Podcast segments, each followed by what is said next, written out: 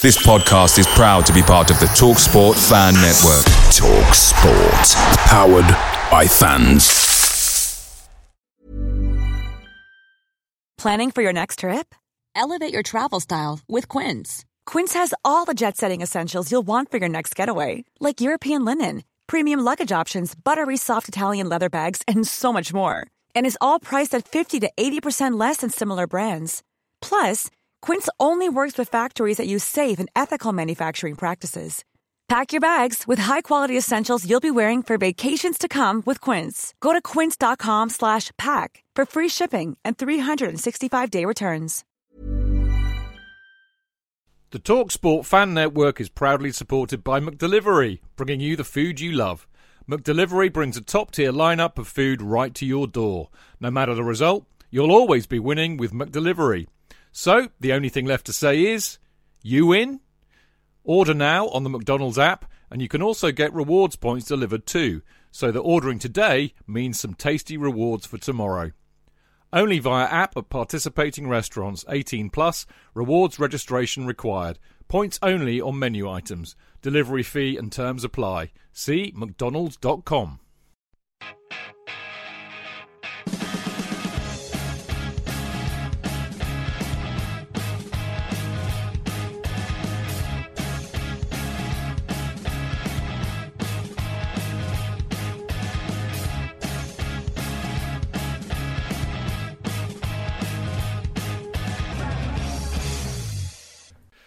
Welcome to the Chelsea Fancast, fueled by Guinness, powered by Celery, the show that really didn't expect to get some whoop ass from West Brom this weekend. Uh, now, if there's anything that defines Chelsea among supporters of a certain age, then surely it is their ability to go 14 matches unbeaten and 7 matches without conceding a goal at Stamford Bridge, and for their new manager to win the Manager of the Month award and then get absolutely thumped 5 2 by a West Brom side sitting 19th in the Premier League and all but relegated. Ah, glorious unpredictability writ large. And yes, we have seen it all before. But does, that does not excuse a horrible result and performance as Chelsea once again conspired to snatch defeat from the jaws of victory. So, what went wrong? Uh, was it complacency, lack of concentration after the international break, poor team selection, or just a pitiful error strewn display? Or should credit go to Big Sam, or as Joe Cole called him on, on Saturday, Fireman Sam, which I thought was quite funny, who got his tactics spot on and then got his side to play like 1970 Brazil? Uh, whatever the cause, it put a torpedo through the bows of Chelsea's top four aspirations. However, with eight games to go, Maybe it's just the wake up call Chelsea needed after such a great run.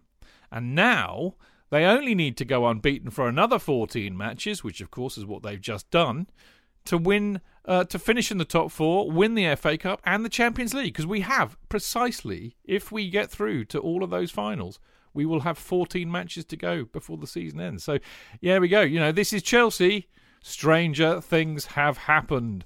Now, uh, the title of tonight's show is, which of course is Chelsea Fancast number 810, 10 Men Moan Down. Which I think they thoroughly well were, weren't they, JK? Uh, yes, and I'd like to congratulate you, Chidge, on um, on getting it right. Because uh, you said on Friday, you you said I had a bad feeling. You had a wonderful. I had a bad, bad feeling. feeling, didn't I? Yeah, yeah, and you said uh, it's it's uh, what's the likelihood of it all going completely tits up? JK, it brings me absolutely no pleasure to be proven right. But uh, but I, I I admired your stubbornness on Friday. The fact that uh, that I couldn't persuade you any other way, and you just said it will be a Chelsea thing. I'm just happy uh, it'll happen. I feel it will happen. I feel it in my water. You had pro- prophetic piss you had on Friday. I must. I had a prophetic piss, that's for sure. I don't know. It's just one of those things. I mean, I said at the time, I said records, you know, blah blah blah blah blah, all that malarkey. It, it was kind of. I had just had a bad feeling. Anyway, I don't have a bad feeling about tonight, other than the humongous crash we had. Uh, because we've got some excellent people on the show tonight with us, JK. Who do we have on the show with us? We have the uh, the man of the uh, of the phenomenal memory and knowledge um, of Chelsea history and matches he was at. I don't know how he manages to do it where he scored Mephisto. in that huge. Didn't he fart a lot, Mephisto? Was that someone else? That's- oh, I'm anyway. thinking of the X Men, the bloke with the memory. Oh, that was it. Yeah, yeah, yeah. It's Brainiac, Brainiac Five. You could have him as well, couldn't you, from DC? But yeah, the the the, the superb, the super, and amusing as well with it. He's not only got the brain; he's very amusing with it. Of course, the the superb, brilliant Mark Meehan. I bow down to Mark's. Um, he eats a lot of fish, as we know, because he's got such such brain power. And um, I'd love to see you, Mark. JK, thank you for that. No problem, no problem. He's, I- al- he's also got an Good to excellent. see you, JK. Thank you for that lovely introduction. Yeah, He's got an excellent taste of music as to on well. the show tonight. Right, and who else have we got on JK? We have the prolifically uh, entertaining on Twitter and uh, great knowledge um, of uh, all things uh, Chelsea and uh, and equally equally brainy uh, Mr. Dan Silver. Thank you very much. I'm an esteemed company tonight. Mm, well, it's always lovely to see you, Dan. We missed you the other week because you couldn't make it, so it's really been lovely to manage to get Yeah, you, get you back, back. on. Yeah, yeah, you did. A, up and ready to go. yeah, you did a bit of a kind of a, a half-time Pulisic, really, didn't you, Dan? But I uh, didn't get as far as half time, to be honest. that's very didn't even make the start. I know. No. All right, so what have we got on the show tonight? I wonder if you can all guess, children. Uh, anyway, on the show tonight, we will be discussing Chelsea's horrible Easter Saturday and how Big Sam nailed it and Jorginho and Kovacic failed it. Uh, how much of an issue was Thiago Silva being sent off, or does Tuchel have to shoulder some of the blame, or shoulder some of the blame if you're in New York or Philadelphia even. Anyway, in part two, we ask Is Pulisic a cause for concern, having limped off yet again? Why was Tammy not in the squad again? And is the defeat to West Brom just a blip? A much needed wake up call, and how much damage has it done to Chelsea's top four chances? We also have some questions to answer, well, as does most of the Chelsea squad and Thomas Tuchel, I think, but we have some too. And they've been sent in from our lovely Discord group. Uh, and in part three, uh, we look ahead to the massive, massive Champions League quarter final, first leg against Porto on Wednesday evening, tomorrow night. Now, how much of a threat are Porto? What's their form like? Who do we think Tuchel will go with? And how do we see it going? So there you go. Now, as ever, don't forget you can listen to the show live every Monday, 7 pm, by going to Mixler, mixlr.com forward slash Chelsea hyphen fancast, where of course you can join in all the chat by joining in on the chat page, as so many of you are doing, because you're all very lovely people. Who have we got? I know Claire's in the house. There you go. JDR, Jonathan Perez, Michael Gibbon. A few names I don't recognise. It is brilliant. Down Under, Appium Dulce. I like that name. France, France Blues Nick, the lovely Claire, as I said. Andy the Hut. Chev's in there. Our mate Chev. Mickey, Loza, Kev, Fat Frank. Hmm, not sure if I approve of that name, but I but I like you anyway. Uh, Benny the Blue, Kepler, loads. I, if I if I read you all out, I'd be here all night, and uh, we've already had issues, as you all know. Anyway, so um, after this very small break, we'll be getting on talking about the football.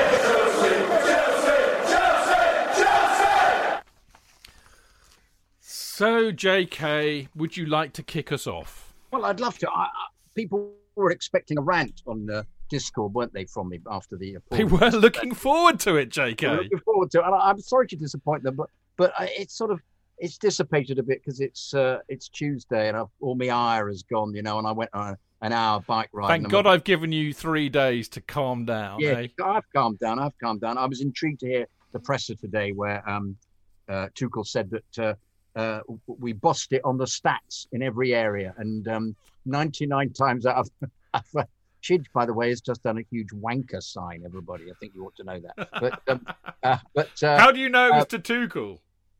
it could just have been that you felt like. Kid, you, you want a coffee? Yes, cafe. It's me beans, mate. Yeah. yeah, sorry, you were you're pointing over your shoulder Vigorously. I'm vigorously. doing my best Gareth Hunt, mate. Yeah, of course you are. Yeah, yeah.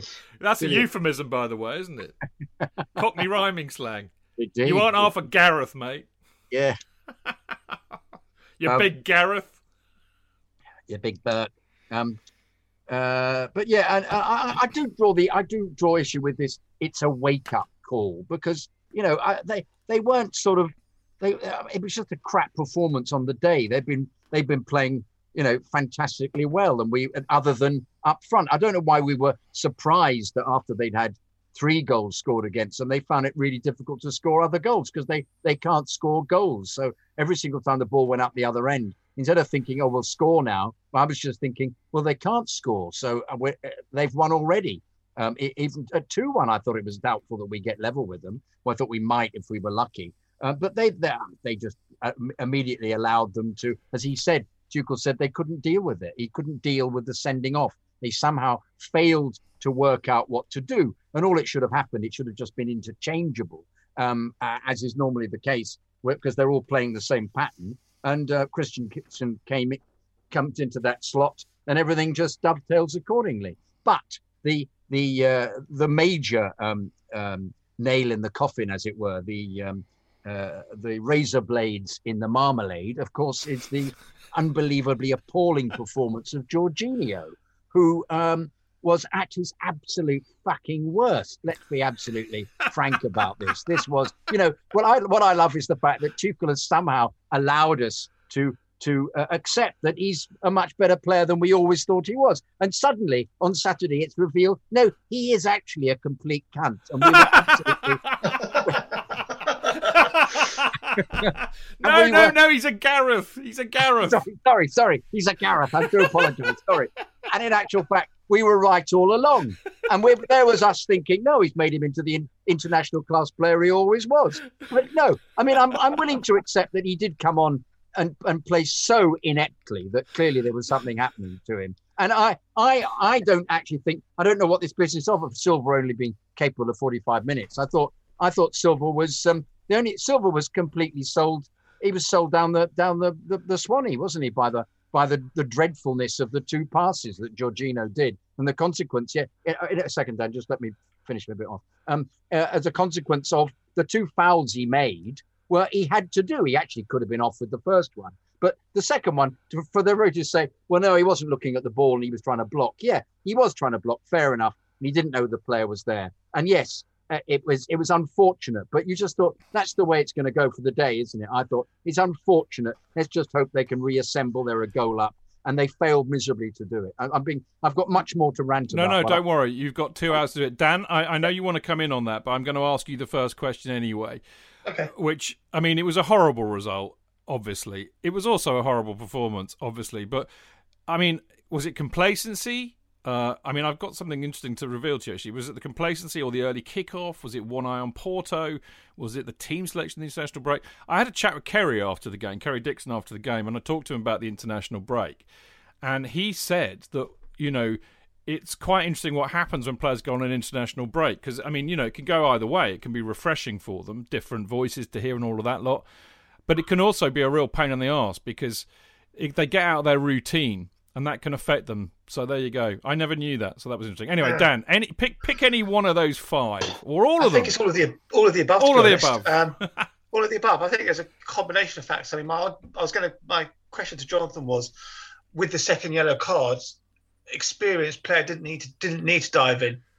I I thought yes, it was a hospital ball from Jorginho, but did an experienced player need to dive in at that point? Well, no, good, good, but I thought I, I I think he was just trying to block, knowing the players at the No, end but he of went the to area. ground. He but- went to ground. no, yeah, just- but but but at the same time, Not excusing Jorginho's dreadful passing, but Yeah, I, I just yeah, thought was- someone of that much experience, he was so been a bit sold more down the savvy, river. All right. especially But now no, he's been booked. He was just trying to block. I honestly don't think he thought the player was there Yeah. because he wasn't looking, No. and I don't. No, I, 'cause I don't he- think you can blame him Well, for that. we- No, no, just devil's advocate. We will, we, Yeah, will yeah, we yeah. will, we will talk about Yeah. Silva and the I just off. think it was combination of all the facts. I just think Mm. we took West Brom for granted, definitely. Although we were one 0 up, not playing particularly Yeah, we, well. weren't, we weren't playing that well. No, but we're one 0 up at West Brom. You think, well, we should have enough to beat West Brom. Then Silva goes off, and that's that. That's the catalyst of the Well, completely. really I, think, I think we'd have, I think we'd have won easily. Actually, Yeah, I just think Silva went off. He made a Yeah. change straight away. Yeah. and we just completely Ziyech, lost. Ziyech was actually playing really well. Yeah, it was, it was those- harsh. Those beautiful cross, crosses he was playing in were were him back to Yeah. normal actually, and I Mm. think that's a real. We could take a positive out of that. That's a real with the fact that he was playing so well. I mean, he'll he'll start tomorrow night without absolute certainty. Yeah, Mm. Other- I, I just think we just absolutely fell to pieces. We had no organisation. You know, the two the two goals in in injury time in the first half completely changed the whole dynamic of the game. And and You know- goals do change games, Dan, don't they? No, but, if you go if you go go, go in at one 0 half time, you can reorganise, you Yeah. can set things up again. But suddenly it's one 0 then two one. It completely Yeah. completely face. I think we just completely early kick off after the international break. He made changes to reflect those that travelled, those that played. I just just think it was just an inept, arrogant performance. We Mm. thought we'd turn up and win because it's West Brom and they're they're shit. And they gave us gave us a lesson, which again goes back to I think Liam Twomey said in one of his articles that other managers have said, sorry, Conte, etc. This team we've got no balls. Mm. They're not up for a fight.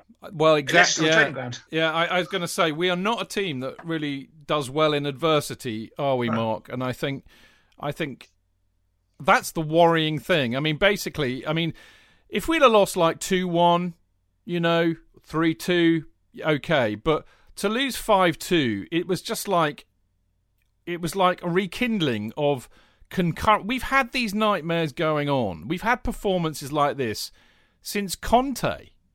You know, we got whooped by Bournemouth, didn't we? Uh, I think under Conte or Watford, wasn't That it? was Sarri. No, Sarri what- 4 0. yeah, but what, Conte got his ass kicked, does, didn't he, as well, a couple of times against shit sides. We know Sarri did several times. Yeah. Frank did as well, Mark. You know, it's it's it's and of course the one common denominator with all of that is not the managers, it's the players, isn't it, Mark? It, it, it is indeed, and I know we'll probably talk about it later, but I think you know there was probably more fight shown on the training ground the other day after the game with Rudiger and Kepa than there was on the pitch during Saturday. And I think supporters can stomach a defeat. You know, people, you know, you can't win every game in football, but to lose in that manner without really any sense of fight was just so frustrating. But at the same time, so typical Chelsea. You know, how many times down the years have we actually done that? And you sort of think, am I surprised? No, I'm not. I think I think the worrying thing from my, my point of view is, you know, don't matter what manager we've got, you know, is it you know an example of our transfer policy and chickens coming home to roost? Because if you look at you know the team formation um, on Saturday, certainly the, the front three. We'll talk about the midfield later. The front three, I think people would have gone, yeah, you know, Pulisic, yeah, agree with that. Ziyech, agree with that, and Werner, yeah. But even if we play those players, you know, and try and make that transfer policy work and squeeze a pint into a half pint glass, they still don't play together. You know, I, you know, and I, you know, I know Ziyech was only on the pitch for half an hour, but we just, as JK said, we didn't look like scoring. So even if sort of like, you know, West Brom had got five, you know, you know, which they did, you know, we never looked like getting more than sort of what we got, you know, and, and, and the goal we got was a bit, you know, bit of a fluke really at the end of the day. I thought Werner was going to shoot and miss it. You know, fortunately had a good pass to Mason Mount, you know, but he was just so poor. You know, I Mm. can't do a Geordie accent, but yeah, it was It's poor. poor, Mark. Very Poor. poor. Poor, poor on Saturday. Um, but not surprising, you know, nonetheless. And I, I think, you know, you look forward to Wednesday's game. Yeah, would it surprise me if Chelsea turn around and put in a superb performance? Not in the least. Yeah. Not in the least. In fact, Not I fully least, expect yeah. them to do it.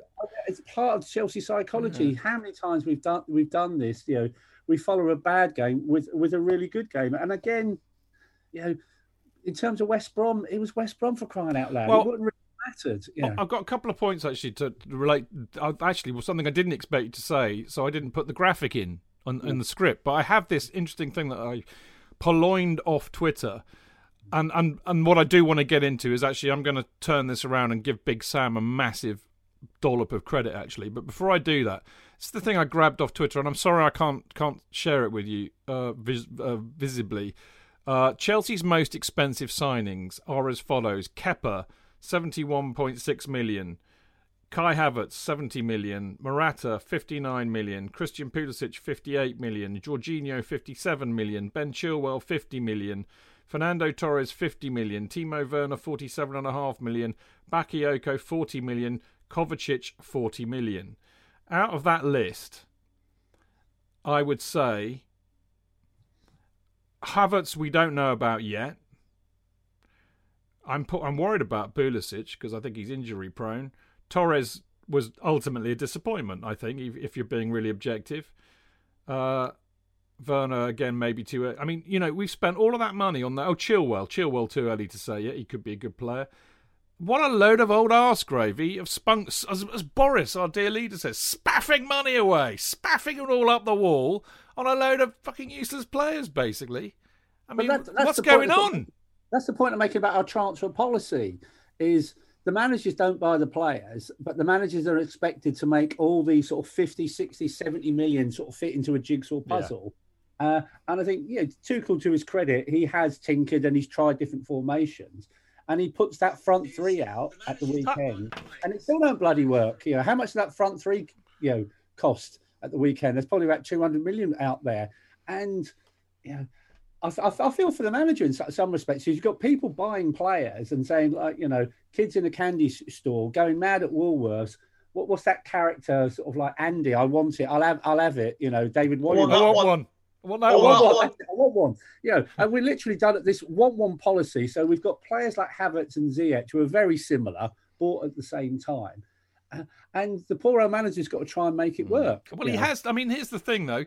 To be fair, he he's done a good job of making a silk purse out of a sow's ear so far. But J- J.K., as I promised, uh, you know, I wanted to. I, I think, you know, it's very easy for us to sit here being very one-eyed in Chelsea. Kind of, you know, that's really why we're here. But I think sometimes credit when credit is due, and you know, nobody likes Big Sam, and I, and I think it is a bit of a shame. And I always remember his quote saying, you know, if if if my if my name was Sam Allardici, I'd get more respect. And and and actually, I think that's true. I think he's an, he's a very good manager, and he set that team up perfectly to nobble Chelsea. They well, pressed. Hang on a minute. Just let me finish the, the point. He pressed and sure. harried us into mistakes, and then they they we all said on Friday they'll park the bus. They did not park the bus. What I don't think he did expect though was for them to turn into 1970 Brazil. But I think he deserves a bit of credit because I think they nailed us. It was a bit fluky though because he originally put on uh, our dear old Buttocks Ivanovic came well, on. Well, that's a really good point. That's a yeah. really good point. Yeah, and it was a, and he, he was forced to then bring on uh, our friend um, Martin's mate.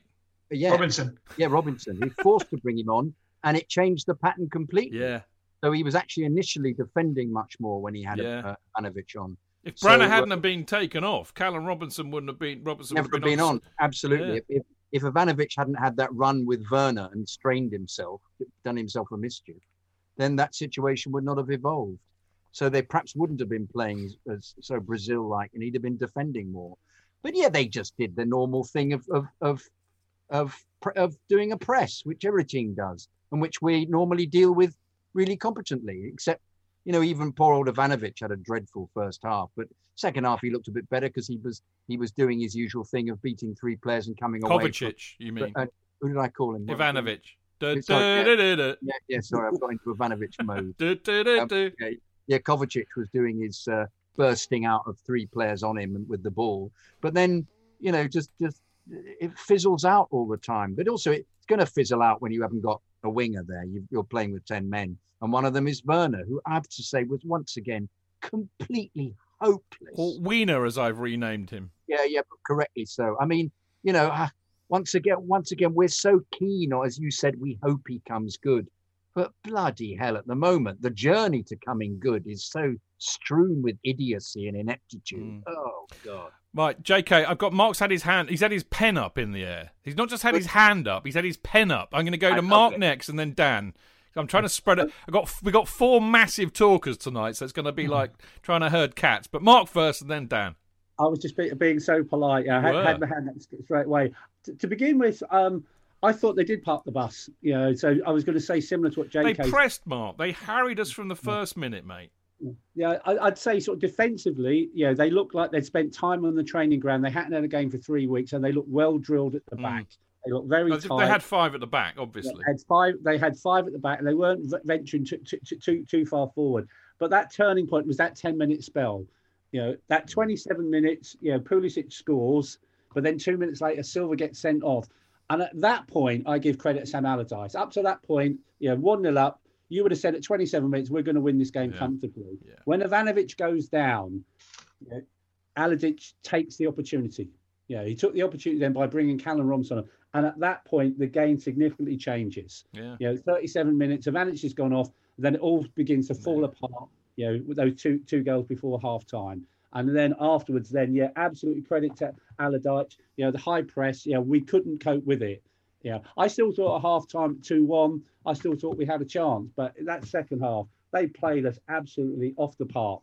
Um, we just couldn't cope with them. Yeah, so credit credit there. But I thought to begin with, I thought they were very defensive to begin with. The key the key thing in that game was the sending off and how West Brom seized the day from that moment. Yeah, I think that's fair enough. Dan?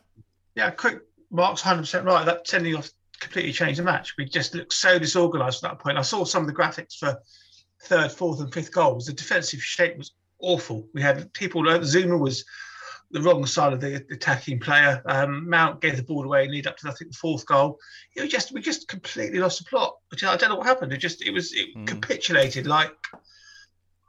It was, Well- it was such a painful watch, and I was watching it on delay by about two, three minutes. I kept getting alerts. So I was like, "Oh no!"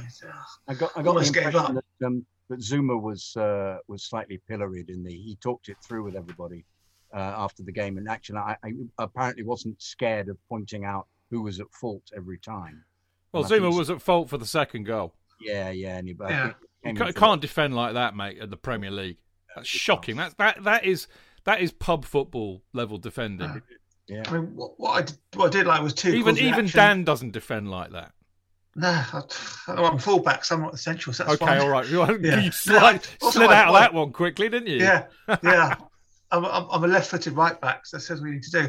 Um, You know you're you know I- you're in the Chelsea Fancast All Star Eleven, and I correctly remembered that. And you are you are a left back in that eleven. I'm going to show yeah, you left later. back in the dressing, left back in the No, dressing no, room. no, Right. no. I, I- basically, you and you and Dane are the fullbacks because you're the only one who are uh, under who are young enough to be able to run still. I don't know about that. I haven't seen Well- me trying to get for a bus. No, no. Anyway, I just thought um, It was like creative midfield, Chidge. I can't remember. No, I, no, I, I'm going to dig it out for later. So uh, yeah. Mark in it. Or was I- Mark we're all in it. We're all in it. Don't panic. Well, I, play, just felt I that- play left back, so we'd be like Chelsea. Dan and I would have two left backs in the team. yeah.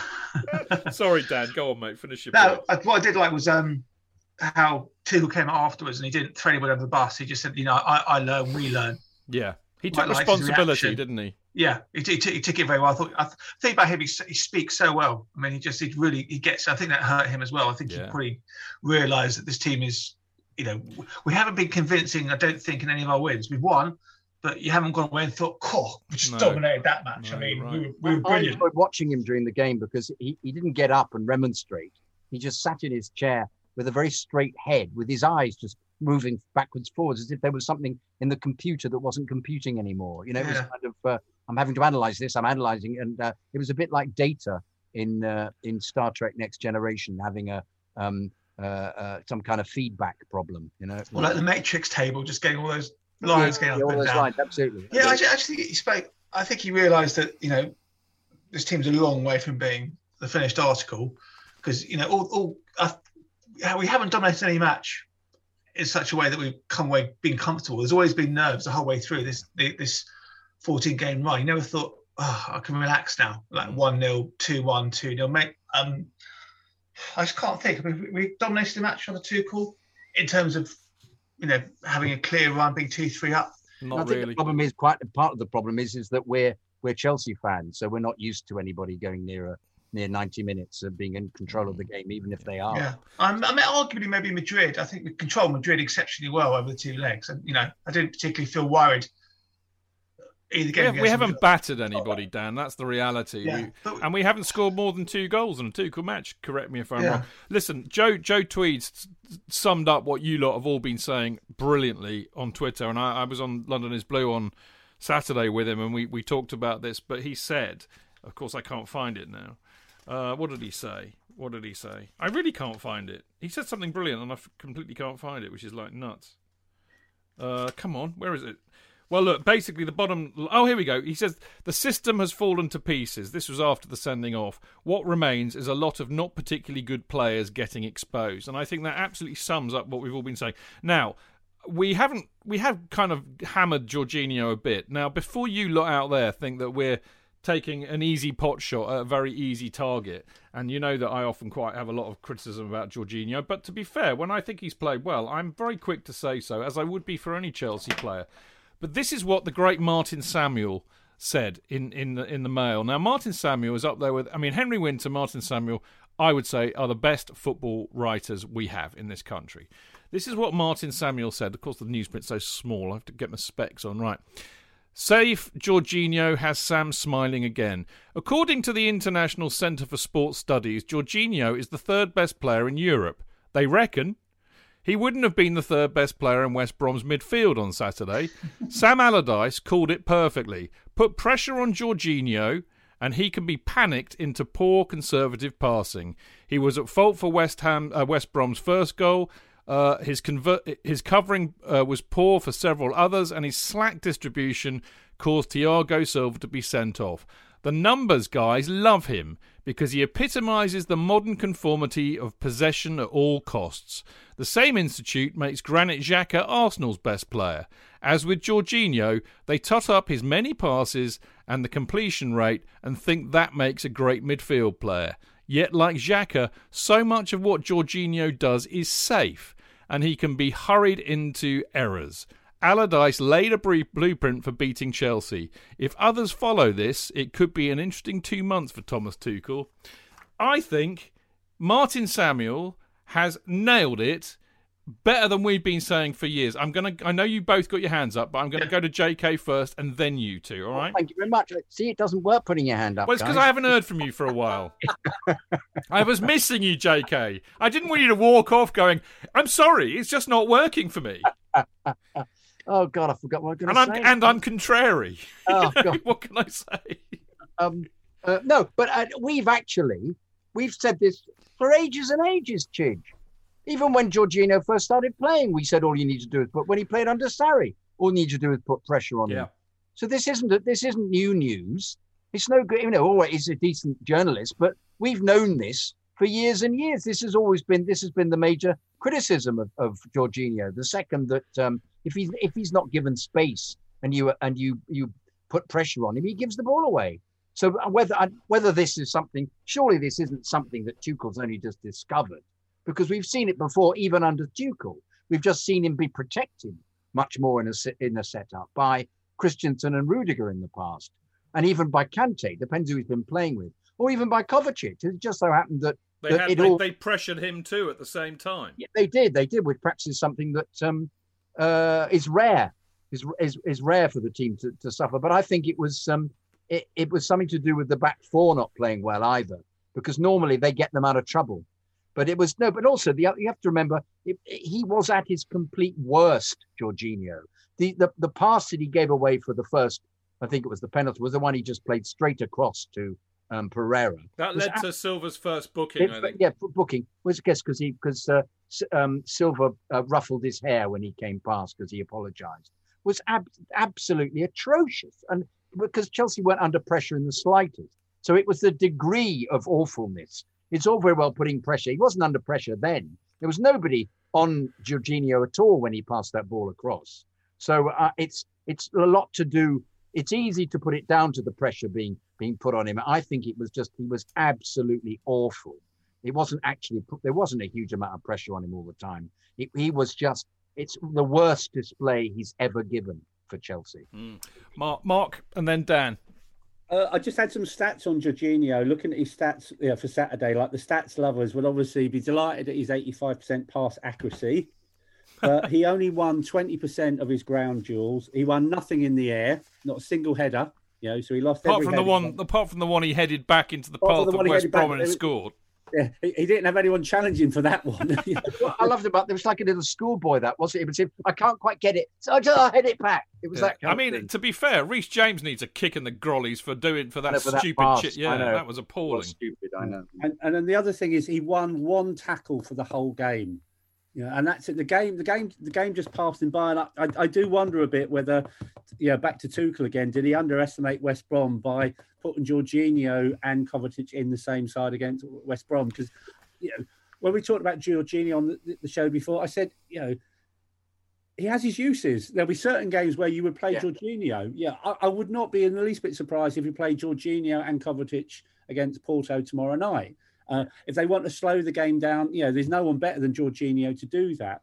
But he did not have, you know, a good game on Saturday. No, there's no one can defend that performance on Saturday. The game just passed him by, and I'm surprised it took so long for Tuchel to make a change. Because again, from a substitution point of view, would Mount have come on at half time if Pulisic hadn't limped off? So you know, Jorginho was on the pitch for the second half, so there was no intention of him being even hooked at half time. Well, I wrote in my notes, Mark, didn't I? Uh, Jorginho comes off 72 minutes too late. Yeah. So, Can I just briefly say that we we said before under Lampard that Jorginho and Kovacic should never play together. We kept saying that, didn't we? I'll, I'll call them the dangerous brothers. Chuckle brothers. It's the dangerous brothers now. It's dangerous to have on the same side. Dad, yeah, I just think Jorginho just he's too weak as well. The amount of times he lets players run past him, he can't run for shit. He doesn't do he doesn't do tactical fouls. I think one point in the second half, he, lost the ball came over his top of him. He turned, and one of the players was running. He could have easily just pulled him back, but he just let him go. Take a tactical yellow card. He doesn't get it. He doesn't do the tap, you know, the, you know, the, the shithousery stuff take a yellow card. I just just yeah. think he's not set up for this the Premiership. No, he's far too physically weak as well. Yeah, I agree. We're going over over old stuff I know. Here. We, we could just yeah, yeah. It's, we've torn, it, we've torn him apart before. But look, look, look, to be fair, I think Mark makes a good point there. There are games, and there have been games recently where, where Jorginho and absolutely. Kovacic together have been perfectly okay. But we know, we know, because we've said it. If you, if I, if I, I can, I've got a picture in my head of Big Sam on Friday, Friday night you know, he's got a pint of white wine. He's going, ah, I know, I know how to fuck the Chelsea right up. You know what we do? We we, we basically press Jorginho and Kovacic all game, and they'll go to pieces like a fucking jigsaw puzzle. I That's... don't think he ever said that, Chidge. I think, but I can imagine him with his pint of wine yeah, saying yeah, but, that. But I think he said something more like, "Well, we haven't really got much." By the way, Les, he, he look, he, mate, he looks like Les Dawson now, doesn't he, Big oh, Sam? Have you noticed that? Yeah, he's younger than me as well. I know. Anyway, uh, um, said, no, hang on. Just say. I think he said more like to say, "I don't think we've got much chance. So let's see if we can uh, uh, lose by uh, just the two goals." Okay. I no, think that's I don't like it, Batten. They don't like it, Upham. No, I mean, but that's Sam, isn't it? He, he he sussed them out. They're they're weak, and he just you you know get into them. If I'm the manager, that's what I'm saying.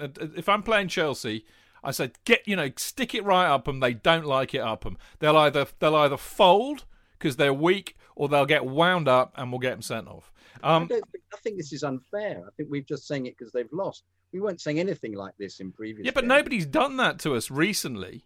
Yeah. Know, other, even, other even, even Madrid made Madrid didn't do it. No, Madrid are king shit houses. No, no, they didn't do it. Uh, because we stopped them from doing it as well. Barnsley had attempted doing it, and we managed to survive that.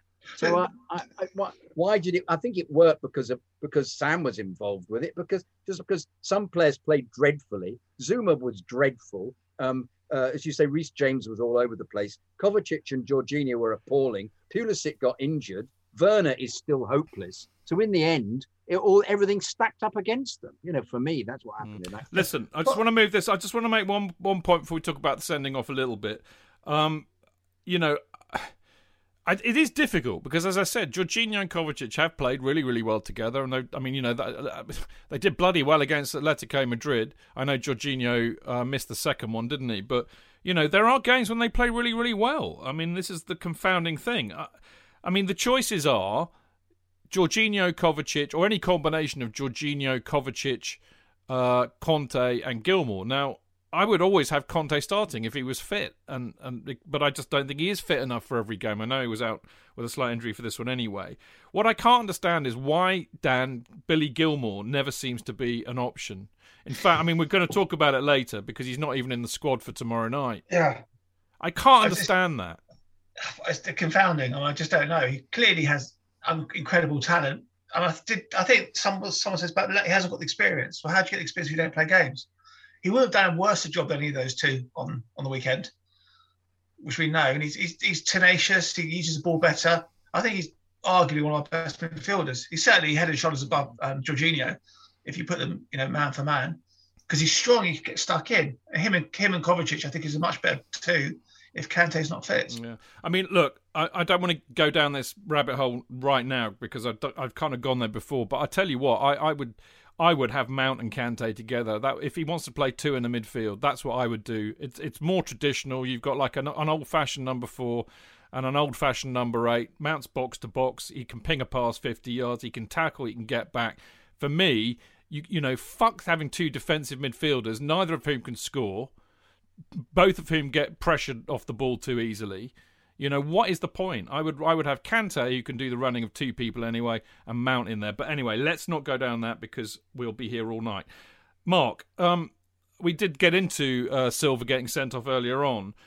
Um, the the things that I I mean I really wanted to touch on were, I mean I think I, I, I personally think you know they were two yellow cards and he had to go. I don't have much truck with that. What I heard though, which was really interesting, was that Tuchel had said before the match that he wanted to give him 45 minutes, and there was some really interesting debate I heard around and after the match saying you can't tell a player that. They're they're just mentally not going to be on it like they would if they think they're going to have to play the whole 90 minutes. And or if he wasn't fit enough to play the full 90 minutes then why was he starting? So i wonder if if if Tuchel dropped a bollock there and that kind of goes into the were we being a bit complacent theory yeah i i agree and i, I think you know it wasn't broke, so why did we need to fix it? So why bring him back for that particular game? He hasn't played in a couple of months since the Tottenham game, and I think this is where you miss say something like the football combination you know, if you still had a reserve side, you could have eased Silva back, you know, by playing a couple of reserves games, then put him back in the first team. You know, and don't get me wrong, he, he he was my player of the year, you know, up until he got injured. So yeah, I'm not I'm not dissing Silva in any way, but I thought I think there's a bit of complacency on Tuchel's part. You know, would he have brought him back directly for a Champions League game? I suspect not. Um, but I would I would say it'd be easier to play him in a game like Porto than in a game like West Brom. West Brom's got nothing to lose. Uh, and and also that's probably another reason why he did play Jorginho and Kovacic. Because when I saw the team, I thought, why the bloody hell has he got two defensive midfield players when we're at home? And maybe because it was Silva's first game back, he played both of them in front of him with a bit of protection. But I agree. You know, you tell a player he's only got 45 minutes. I, I think it's the wrong thing to do. So I put that one down to Tuchel, actually. You know. Mm. Yeah, Dan? Yeah. yeah, and I think I think there's no arguments about the yellow cards. And I think a game like that, you get it one, then you make the changes. You start with your strongest team. You know, if we if we go with our strongest team with two two nil three up at half time, then you can make changes after 60 minutes and then give give Silva 30 minutes when the game's won. That's what he should have done. I mean, this listen, 15 games is, is one bad result. You know, there's a bit of a reactionary from a lot of people on Twitter, but he made mistakes. Coach made mistakes. Jose's made mistakes. Carlo made mistakes. He got it wrong. He underestimated, underestimated West Brom and, and he'll, he'll learn. As Joe Cole said, this isn't it's not the Bundesliga. It's not you know the French league. It's much more competitive. Yeah, yeah, you're dead right, mate. And and I mean. I mean, you're right. You know, we all we all make mistakes. We all make mistakes, and that's the, the, the nature of football. Go on, Mark, very quickly. Just very quickly, but I do love what Silva said himself about his sending off. The yeah. language he used. Expulsion, believe, wasn't it? I believe it was not an expulsion matter. yeah, what a brilliant description of a sending off. it was indeed. It was indeed. I mean, I like Thiago Silva, but I, I think I love him. I, I think I think that that was a bit of a boo boo by Tuchel. But there you go. He hasn't made many. So can we go? We're going to go to the break. What do you want? Where did you get this forty-five minute information from? I can't remember, mate, but I definitely heard it. There was there was something floating about that he was going to get a half. Yeah, I oh, definitely heard it. Okay, I have my sources.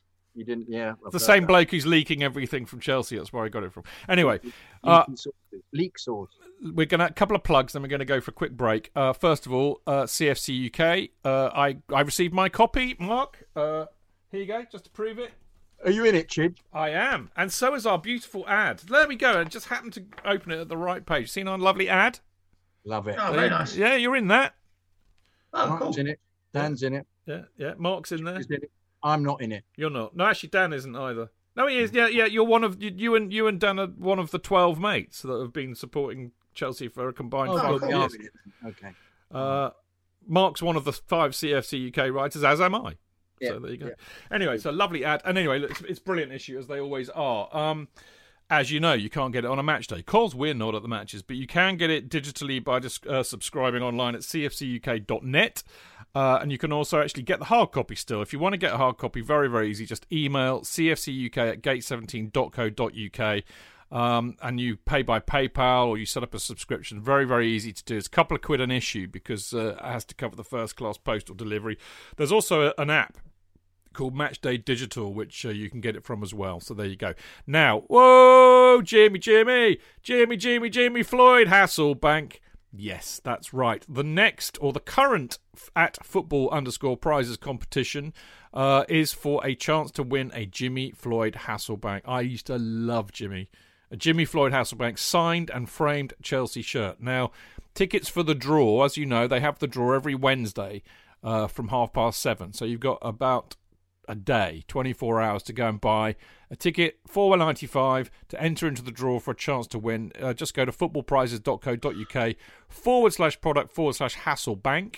Um, now they've sold about, I think they, they sell 99 tickets. Now they've got they've got rid of about 38, 40 at the moment. So you've got a good chance. Get in there now. Go and buy a ticket because that'd be a great thing to win. As I said, it it uh, it finishes at half seven uh, tomorrow, Wednesday, April the seventh. So get on it now. Now after the break, we will be talking more about the uh, West Brom annihilation of Chelsea. Anyway, we'll be back in a sec. Away days are great, but there's nothing quite like playing at home. The same goes for McDonald's. Maximise your home ground advantage with McDelivery. You in? Order now on the McDonald's app. At participating restaurants, 18 plus, serving times, delivery fee and terms apply. See mcdonalds.com. Chidge, JK! In all the years you've been following Chelsea, you hardly ever miss a match, home or away. But how would you feel if you couldn't be there and it's not on TV? oh, I- I'd be bereft, inconsolable. The thought of missing my beloved Blue Boys live. it's all too much. I know, JK, I know. It's all a bit too much, isn't it? Yes. Well, panic not. NordVPN have come to the rescue. they have. Yep, NordVPN allows us to watch any match, even if it's not on live TV here. They do. Yeah, they do. With just one click, they switch your virtual location to a country which is showing the match, and they act as your cyber bodyguard whilst online, protecting your personal data and sensitive info like card details and passwords. Oh, wow, great. Ah, but yeah, I bet that'll cost me a fortune. Actually, JK, it's only the price of a cup of coffee per month, and you can use your account across six devices. It's a bargain, JK, and best of all, no more tears for you. Oh, thank you, thank you, NordVPN. I'm so happy I could cry. where do I sign up, Chidge? Well, to get the best discount off your NordVPN plan, go to nordvpn.com forward slash Chelsea Fancast. There's no risk with Nord's 30 day money back guarantee, and you'll help support the Chelsea Fancast. The link is in the podcast episode description box.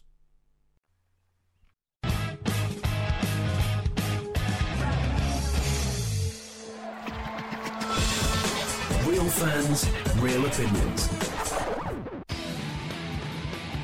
I'm Jason Cundy, and you're listening to Chidge and the boys on the Chelsea Football Fancast. Total nutters and proper Chelsea. Footballfancast.com.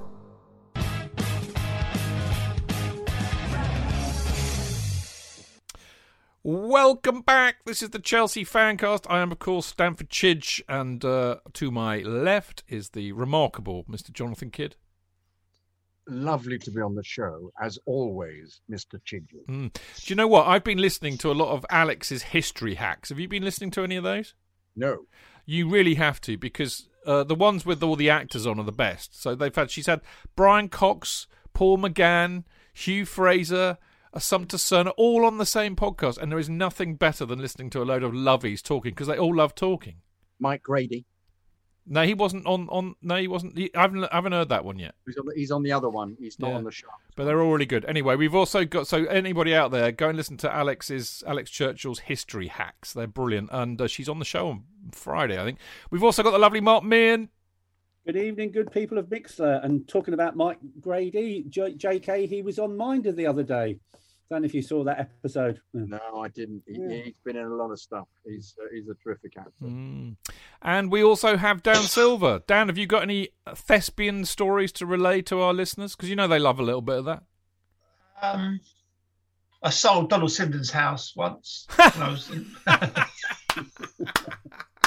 Lovely, lovely. Can and you was go on? Go on. he was hilarious because he insisted on showing the house and he showed it like a true thespian. This is the kitchen. You know, fantastic. He's such a character. Absolutely brilliant. Brilliant. Can you do a Donald Sinden impersonation, can't- I JK? I can't do. I, best impression I can do is a mute. It's very like that, isn't it? JK, It's the kitchen, I say, well, out of the kitchen. Anyway, we should move on before everybody turns off. Uh, anyway, so back to the Chelsea West Brom game. Um, we kind of mentioned the. Uh, I mean, actually, it's a good point to, to kick off with, really, uh, Mark. Um, what I thought was interesting, really, when we went down to 10 men, I mean, you know, fair enough. You, you bring on a central defender for a central defender. Um, what I was surprised about really and i i couldn't i maybe you can help me here because i couldn't figure out when or even if he did it but i'm pretty sure he did i think they went to a back four which you know after half time 2-1 down which seemed a bit mental to me because all, all that really did was expose two players who we know can't play in a back four or in, in a in a, a system where there's a four which is Zouma and alonso and Alonso got rinsed for at least two of those goals. Uh, you know, I know that uh, the car, the Callum Robinson one uh, was largely down. Well, actually, that was down to Alonso getting skinned, Jorginho leaping out of position to, to help him out, leaving a massive gap for Robinson to walk into. But it just seemed to me to be a bit odd that he did that. I'd, I'd agree. It was a, a very sort of strange substitution. Yeah, I get I get the logic of bringing Christensen on, absolutely 100%. Um, but it, we were saying this when we had the power failure earlier. It's always it's always the striker that gets hooked, yeah, in situations such as that. But going to a back four, we've said it time and time again. If you play five at the back, there's no one better than Marcos Alonso, but he does not work in a four. Yeah, and he clearly, as you say, he got he got exposed at the weekend. I think there could have been another substitution we could have done, and we talked about it earlier. Um, we could have taken off Jorginho. We could have taken off, you know, Kovacic, for example. Yeah, and actually kept five at the back. Yeah, but you're right. Yeah, we, we did play four at the back, and it didn't work. Mm, it didn't at all. I mean, I mean, it's odd, isn't it? I mean, Sam, Big Sam said this after the match too. You know, he, he said, "I'm really, really chuffed because you know I've, I've it, it- it's a lot harder to play against. Everybody just assumes people go down to ten men and they're going to be a pushover, but it's not always the case. And and I've I've seen us play incredibly well with ten men and won games with ten men. So it's not it's not a given, is it, Dan? So No, I, I'm a bit disappointed, really. But I mean, you know, it, goals change games, and I think you know, two one knocked the stuffing out of them just before half time, and then you know, three one. You're just thinking. I mean, I think we all knew, didn't we? Because we just don't, as Jonathan's been saying for weeks and weeks and weeks and weeks, we just don't score goals. And I think when it got to three, it was like, oh, for fuck's sake, that's it. It's game over, isn't it?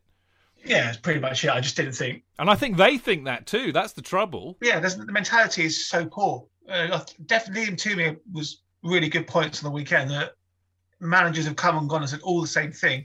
Maybe they've finally realised that we need some bloody bastards in our team, not some lovely players. I just there's, there's no fight whatsoever. You didn't feel at any point that we would turn it around. I mean, I remember one game we played West Ham.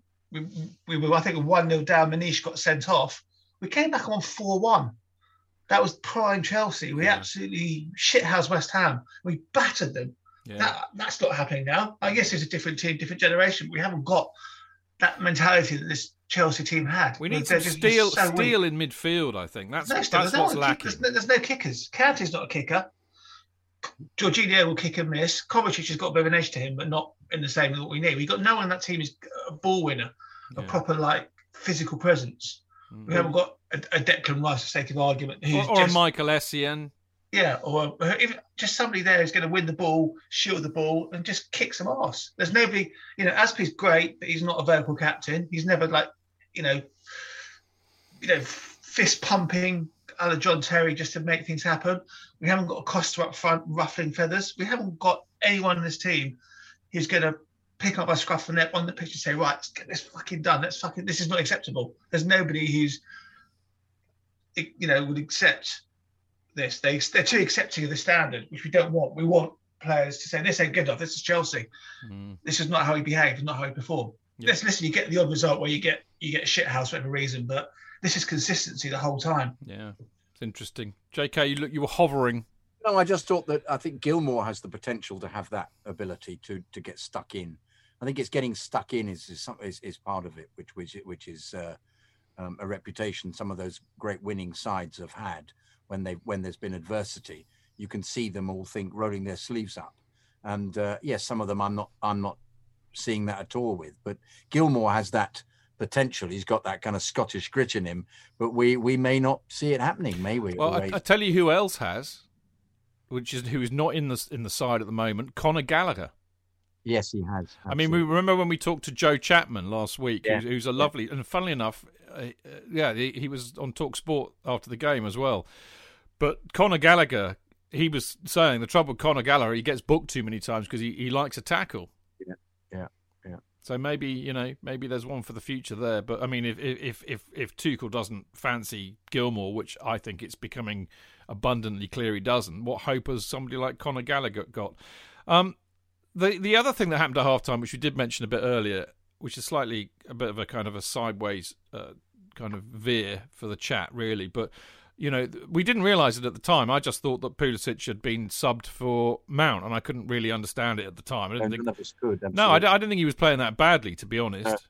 I thought um, Pulisic looked, looked, pretty good. Personally. Yeah, yeah, I, I would agree with that. Um, then after the match, there was that footage from NBC where he kind of he ran as far as the cone. It was it was like watching a, a, a toddler or a or a Labrador run into the sea and decide no, not for me, and straight back. you know, it looked a bit like that. It looked really awful. But to be fair to Pulisic, actually, you know, we know he's got some issues with his with his th- uh, with his uh, hamstrings and stuff. So actually, he wasn't injured, but he felt it was going to go, and I actually think that was quite sensible to to not carry on and then get injured again. And I don't blame him for that. But what I d- would say is that. I mean, I've got a lot of love for Pulisic. I mean, I, I, think he was, apart from Mount last season, our best player by a long way. I think he, I mean, he was, su- he is such an exciting talent. He's not re- reproduced that at all this season, and I and I've been saying all season that I think it has a lot to do with the fact that he's either been injured or he thinks he's going to get injured, so it's playing on his mind, and that would seem to prove it. I have to say, J.K., it's a real concern for me because you know if he's going to be like Glass, he's no use. Well, remember what happened to Robben. Well, yeah, I know. And then he went off and was brilliant for Real Madrid and Bayern Munich. It was because his dad decided to do something about it, which clearly isn't happening with the. Uh, Maybe the they need to bring all the Hershey bars over to London for Pulisic. Maybe that's what he's missing. Yeah, yeah, DC Comics Hershey bars. I don't know, um, an American girlfriend or something. Yeah, Who knows yeah. what? Uh, Supergirl to massage his hamstrings. But, but but perversely, isn't aren't he and Kante now available for? um Well, apparently, past fit. Yeah, they, have tra- they've travelled. I think I think Pulisic is a mental issue. He's, he hasn't using that explosive pace that he had for that hamstring injury in the cup final. I think it's it's it's a mental issue. Not got I confidence think, in his body. Yeah, I think he, the way he ran on. I mean, it's, it's, difficult from the angle you saw, but he barely got more than four yards off the pitch. I think it's, it's like I think it's a mental issue. I think he needs to overcome the fact that his hamstring's not going to go again. He's probably fully fit. It just hasn't got. So he's very much like he's very much like Robben then. Yeah, very much like Iron. Yeah, Robben would, great... would if, if Robben broke a fingernail, he wouldn't play. Robben Sneeze he wouldn't play. No, I, I just think he's a, he's a real, real talent. I, I, I, think mm, I think it might have been Simon Johnson said that they're not interested in selling Pulisic. He's definitely one for the future. If we get over this kind of mental issue, which again is in the squad. I mean, John Terry's there. He said, "Get on the pitch, don't be a dickhead." You know, we need we need to we need to find a leader for this team because there's a lot of talent, a lot of skill, but they need we need somebody kicking ass. Mark it's a bit of a strange on Pulisic. You know, other than that worst impersonation for a bleep test, you know, with, with that sort of cameo at the start of the second half. He had a really good week away, you know, with the USA squad. Yeah, brilliant. Yeah. yeah. Yeah, he was sort of like man of the match. You know, they, they were praising him, so he was picking up sort of good press. So when he was away in international duty, you know, he, he was the USA's best player. So I don't get it. But yeah, you're absolutely right. There's something not quite right, perhaps in his head, that you know, is, does he think he's going to get injured? You know, so that, that's why he sort of did the sensible thing of pulling himself off.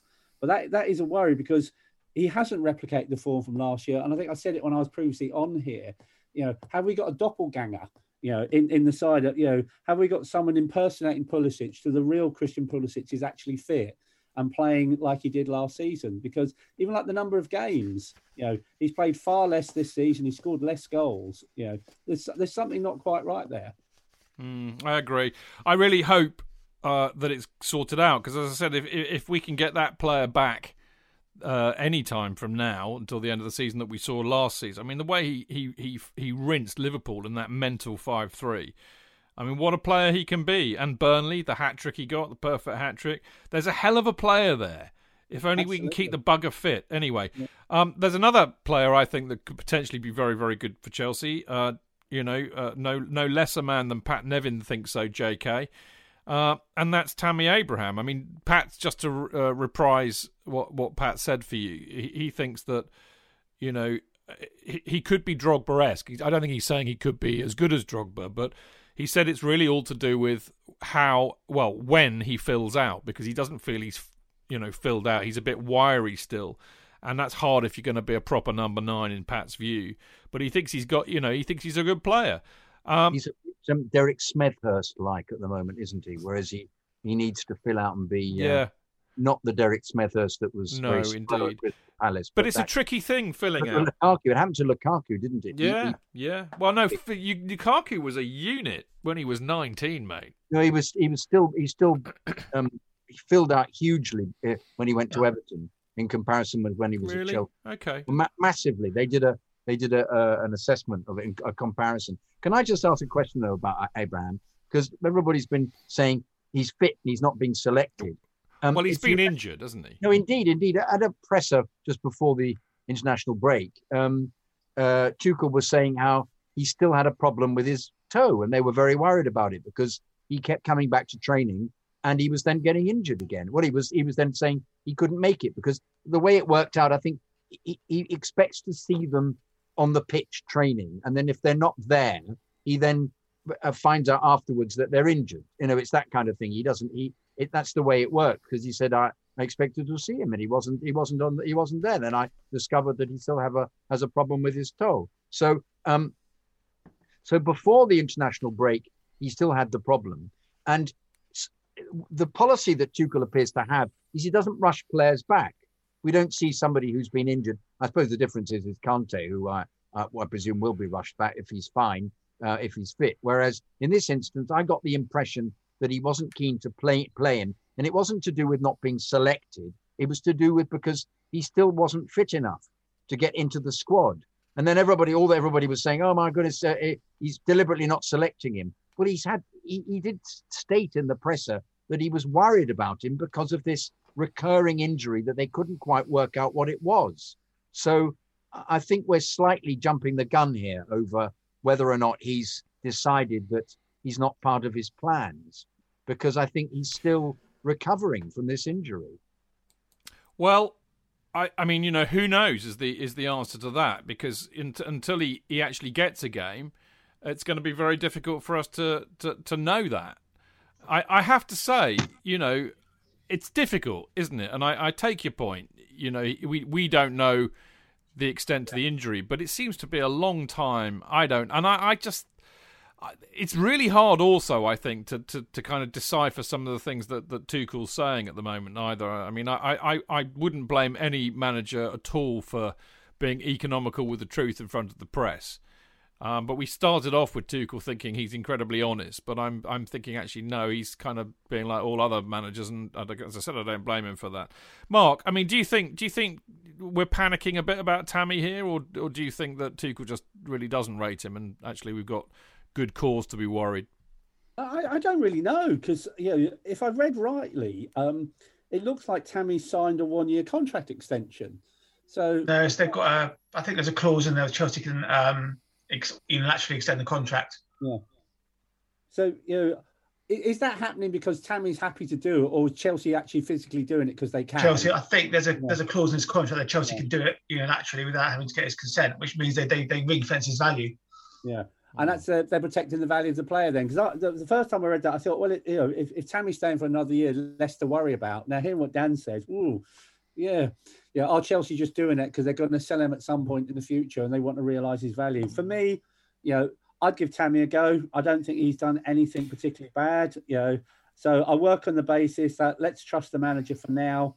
Uh, if he is fit, let's see if he plays either tomorrow night or plays at the weekend. Mm, I agree. I think it would be a real shame to let him go, but I do think he's going to need time to mature into into a top top level strike. I I mean, I think already you know he's a he's a good enough striker to play for anybody outside of the top four. And before you'll laugh at me and say yes, but that means he's not good enough for us, Chidge. He's still relatively young, and I'm that's what I'm saying. I think he needs time to become a top four striker, but he's already good enough to play for the likes of Villa or somebody else. J.K., you're hovering. I'm hovering. I just think he's got to be in his bonnet, Tuchel, about playing Werner. He wants to keep playing Werner. Yeah. That's because he's probably got Marina in his ear, hasn't he? Yeah, there's a possibility. But also, I think it's just the speed thing he really wants him to be the the uh, the, the they wants the attacking three. I don't think he likes number nines. Yeah, I, I, I well, I, I, wouldn't be surprised. They, they mess up his passing routines. Yeah, well, did you hear that? And they, they, do things like score goals off their arse. I mean, how dare they? It's just not pretty enough. He said in the um, the presser today that they weren't implementing lots of the attacking formations that he'd that they practice, which mm. I thought was uh, was was intriguing as to uh, how robotic these things need to be, or whether you just let somebody run with the ball. But in actual fact, no, they need to be duplicated. Well, you know what I said to the Londoners. Sorry, Mark, I'll, I'll, I'll, let you come in a minute. But what I said to the Londoners, I went off on a rant about this. Who who knew that I would go off on a rant if you let me do a podcast right after the match? Not sensible at all. But I said I said that bloody West Brom second goal was it their second? No, it was their second goal, wasn't it? Where where where the keeper just booted it up the pitch. I said, that is a goal you will never see scored at Chelsea anymore. You just won't see it happen because it's not, you know, because you, the goalkeeper's not allowed to kick it like that. The goalkeeper's not allowed to see an opportunity where the defence is all half asleep and that somebody's making a run between the lines.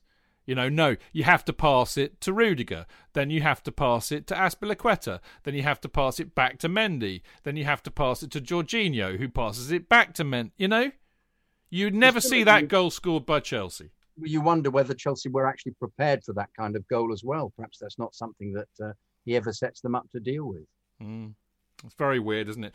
Anyway, let's wrap this part up. We've got a few questions from Discord as well, but before we get into that, uh, well, actually, no. Let's do let's do the questions. What what what? what? Sorry, Mark. So sorry, Mark. Yes, you're dead right. You did have your pen up.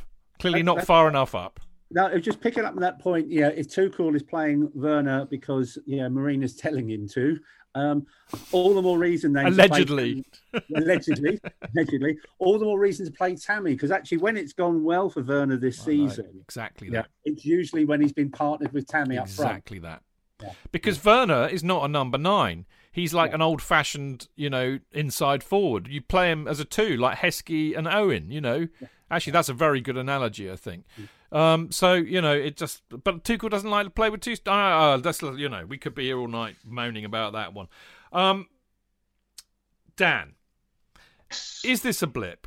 Uh, is this a wake up call? And, and I mean, given that you know, Tottenham, as always, didn't let us down. Uh, annoyingly, West Ham won, but ha- I mean, has it done a lot of damage to our top four chances? I mean, um, I think it's getting it's getting pretty tight, isn't it, up the top? We, we, we had that little bit of a safety net which we've lost now because had we won, we still had a bit of breathing space. We haven't got much room for error now, and then Liverpool, are, although Arsenal looked fairly good on the weekend. Listen, we've got to play West Ham, Leicester on the weekend, so one of those two teams will drop points.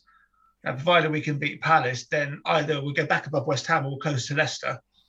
Um, we still got to play West Ham as well. So I think it's still, to an extent, balls in our court. We just we have no room for error now. The way the way that I'm looking at it, chaps, um, the real threats are basically Spurs, Liverpool, and Everton. I think Villa uh, on 44 points. That's seven points behind us. It's not a long way. I'd, I'd accept that they might still be in it. I don't think Arsenal are.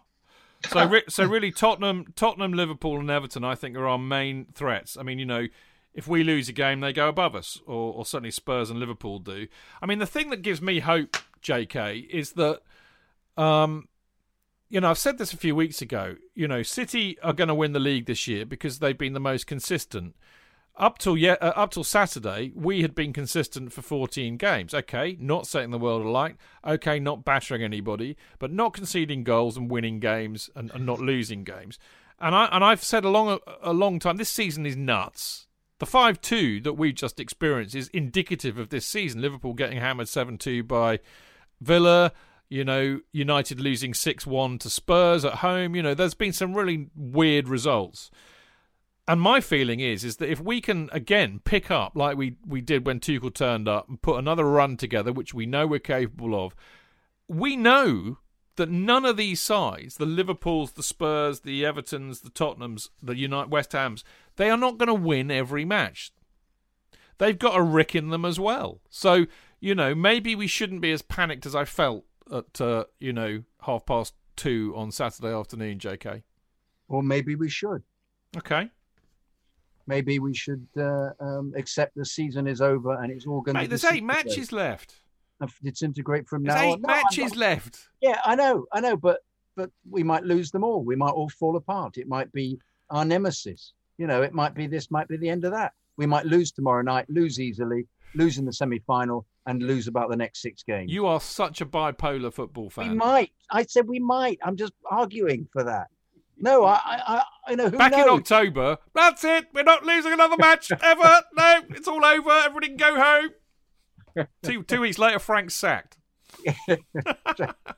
True. Well, I thought we played very well against Leeds when we beat. We beat did, didn't we? It was we did. brilliant. I thought we were great. Yeah. Um, but no, I, I, at the same time, tomorrow night we'll probably play really well and beat them, and then we'll be thinking, oh. Yeah. But I mean, there's always with these seasons, it's never quite as we ever predict. But um, if it gets them playing with the the normal complement, i.e., if Kante plays tomorrow night and Rudiger plays with Christensen, and we play with eleven, um, we're slightly better off than we played at the weekend. And it may be that Jorginho slots effortlessly into the setup with Kante, um, uh, who um, who who backs him up and covers for him, and he's just there then to to play the ball through. Um, uh, I'll be intrigued to see who he plays up front. I think Werner is a uh, is a shoe in. Yeah, let's he let's let's hold We're on gonna- powder we're on that. 'cause going to we're get gonna- onto yeah. that in a minute, aren't we? Yeah, yeah. Sorry, I've I've jumped the gun, and I was in fact you were asking me about whether what what the what the season would do, but I, I um it's you know it's it's it'll be a combination of the two, won't it? We might we might discover that um, um, somehow he's he's out Porto Porto. It depends what he's working out, and and and we did have a changed side. We didn't play our first Yeah. team against West Brom.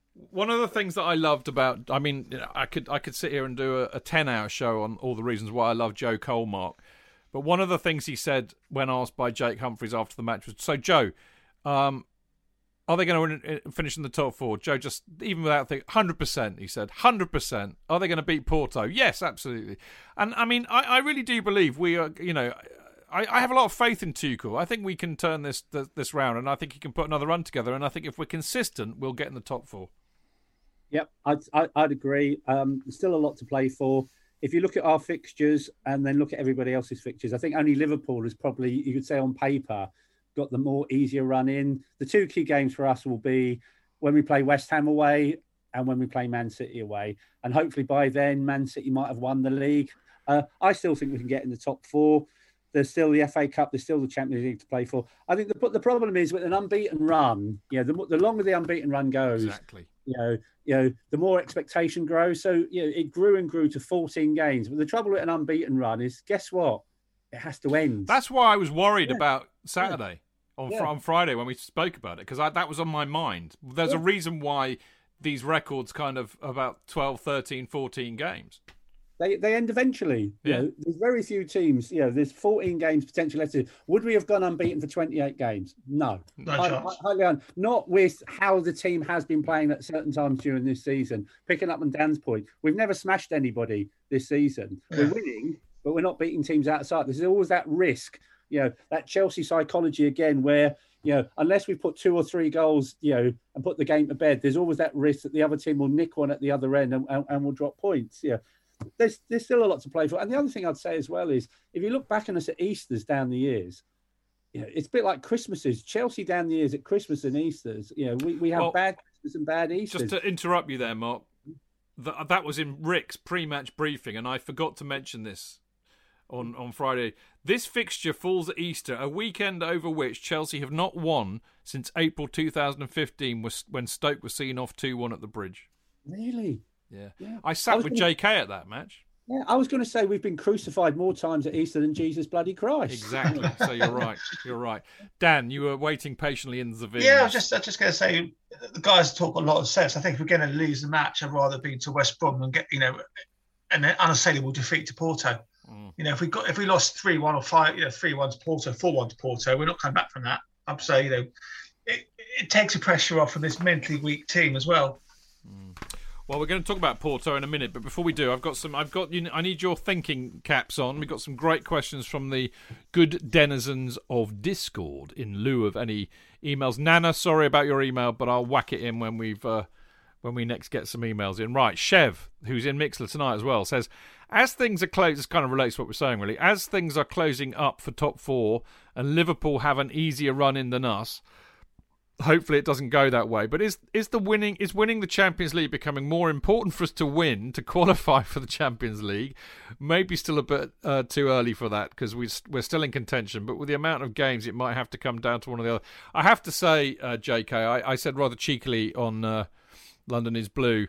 Stop worrying, boys. We're going to win the Champions League, so we don't need to finish top four. But I, I, I think, like we were just saying, we I think we're all fairly confident we will finish top four. Actually. I think we'll finish third. Yeah, there you go. Yeah, I can't see us not not doing that. But once again, this has, has to come back to the way we've been playing. But if, surely some of the forwards are going to start firing. Please, please. He's made Ziyech look slowly but surely back to what he was, how he was playing, with some of those really teasing crosses. He scored a very good goal the other day. Um, will he play Giroud? Oh, we need so I keep going back on this. We're not there yet. Oh, we're talking about what the selection of the side's going to be.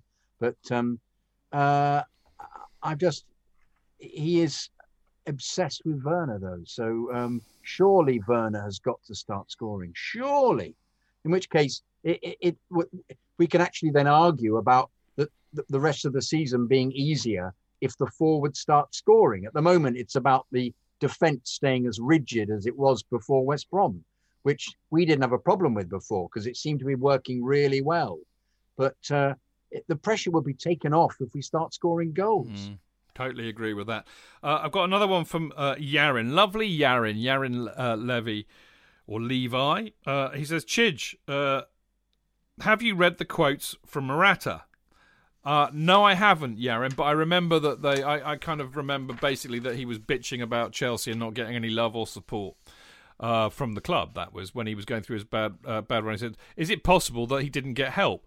We have a reputation uh, of signing, uh, you know, big signing strikers. He can't handle the pressure at Chelsea. Torres, Morata, and now Werner.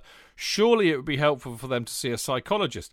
Uh, Yaron, I'm available. My fees are very reasonable, Marina. You just have to phone me. I know you have my mobile number. I know we don't like to talk about that, but just phone me. I'm available.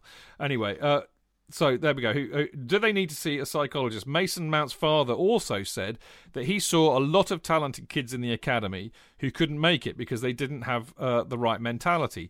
Surely the club needs to use someone with knowledge to make sure those kids will be on the right track. It's interesting to hear your thoughts as someone who works in this area and is also a fan. Um, now, um, I'm going to ask Mark this in a second, but um, I can probably do that and answer at the same time. Mark, I, as you, you, wouldn't be surprised for me to hear that I'm a huge fan of sports uh, psychologists, and Gary Bloom is an excellent one who I know, who works at Oxford.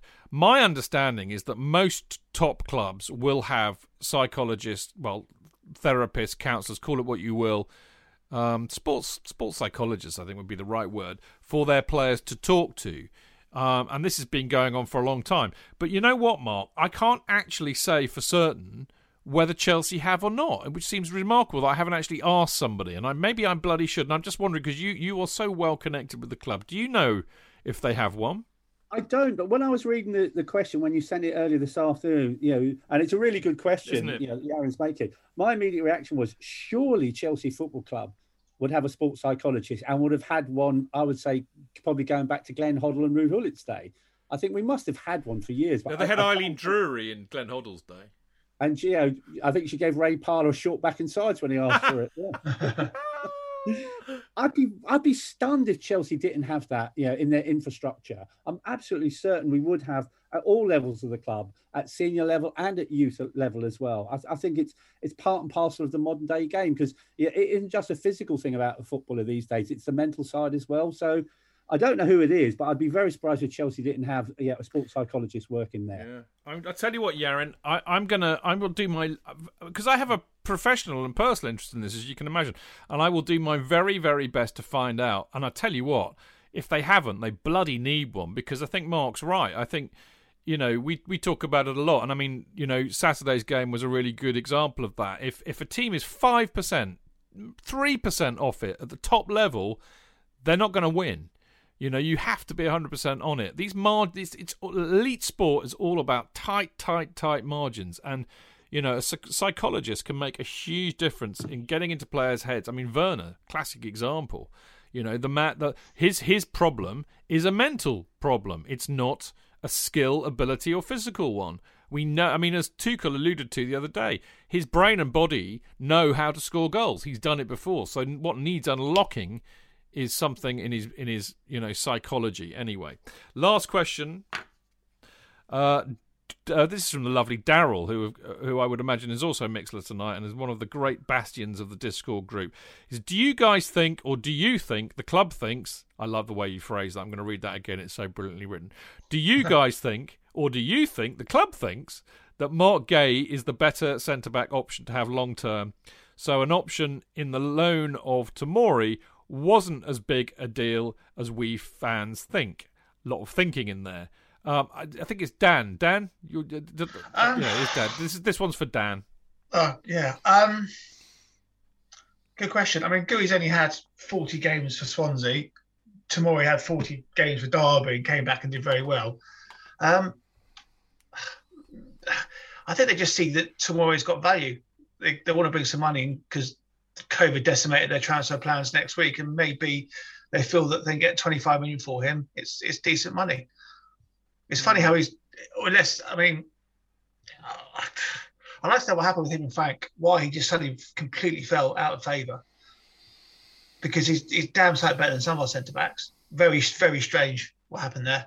Um, Guéhi, I'm not going to pass the buck because I haven't seen enough of Mark Guéhi to know to answer the question. Well, so I, I think he's pretty good, J.K. No, it would make sense, wouldn't it?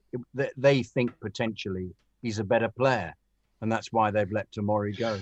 They they thought Drinkwater would be a good addition to the squad as well, so their judgment's questionable. Best of yeah, indeed, indeed. Mm. Mark.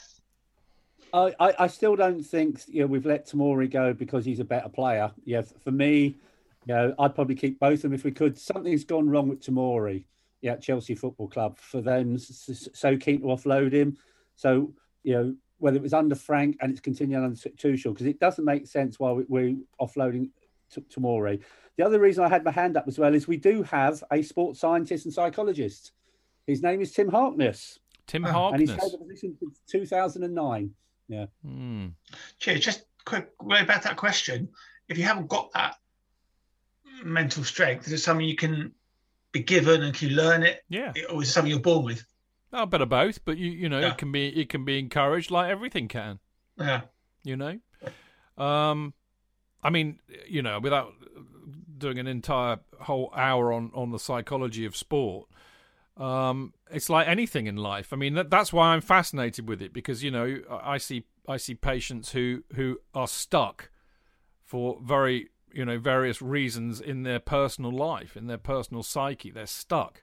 So a lot of the work that I do is to unstick them, and the same is attributable to, to to, to sport. You know, Werner is stuck.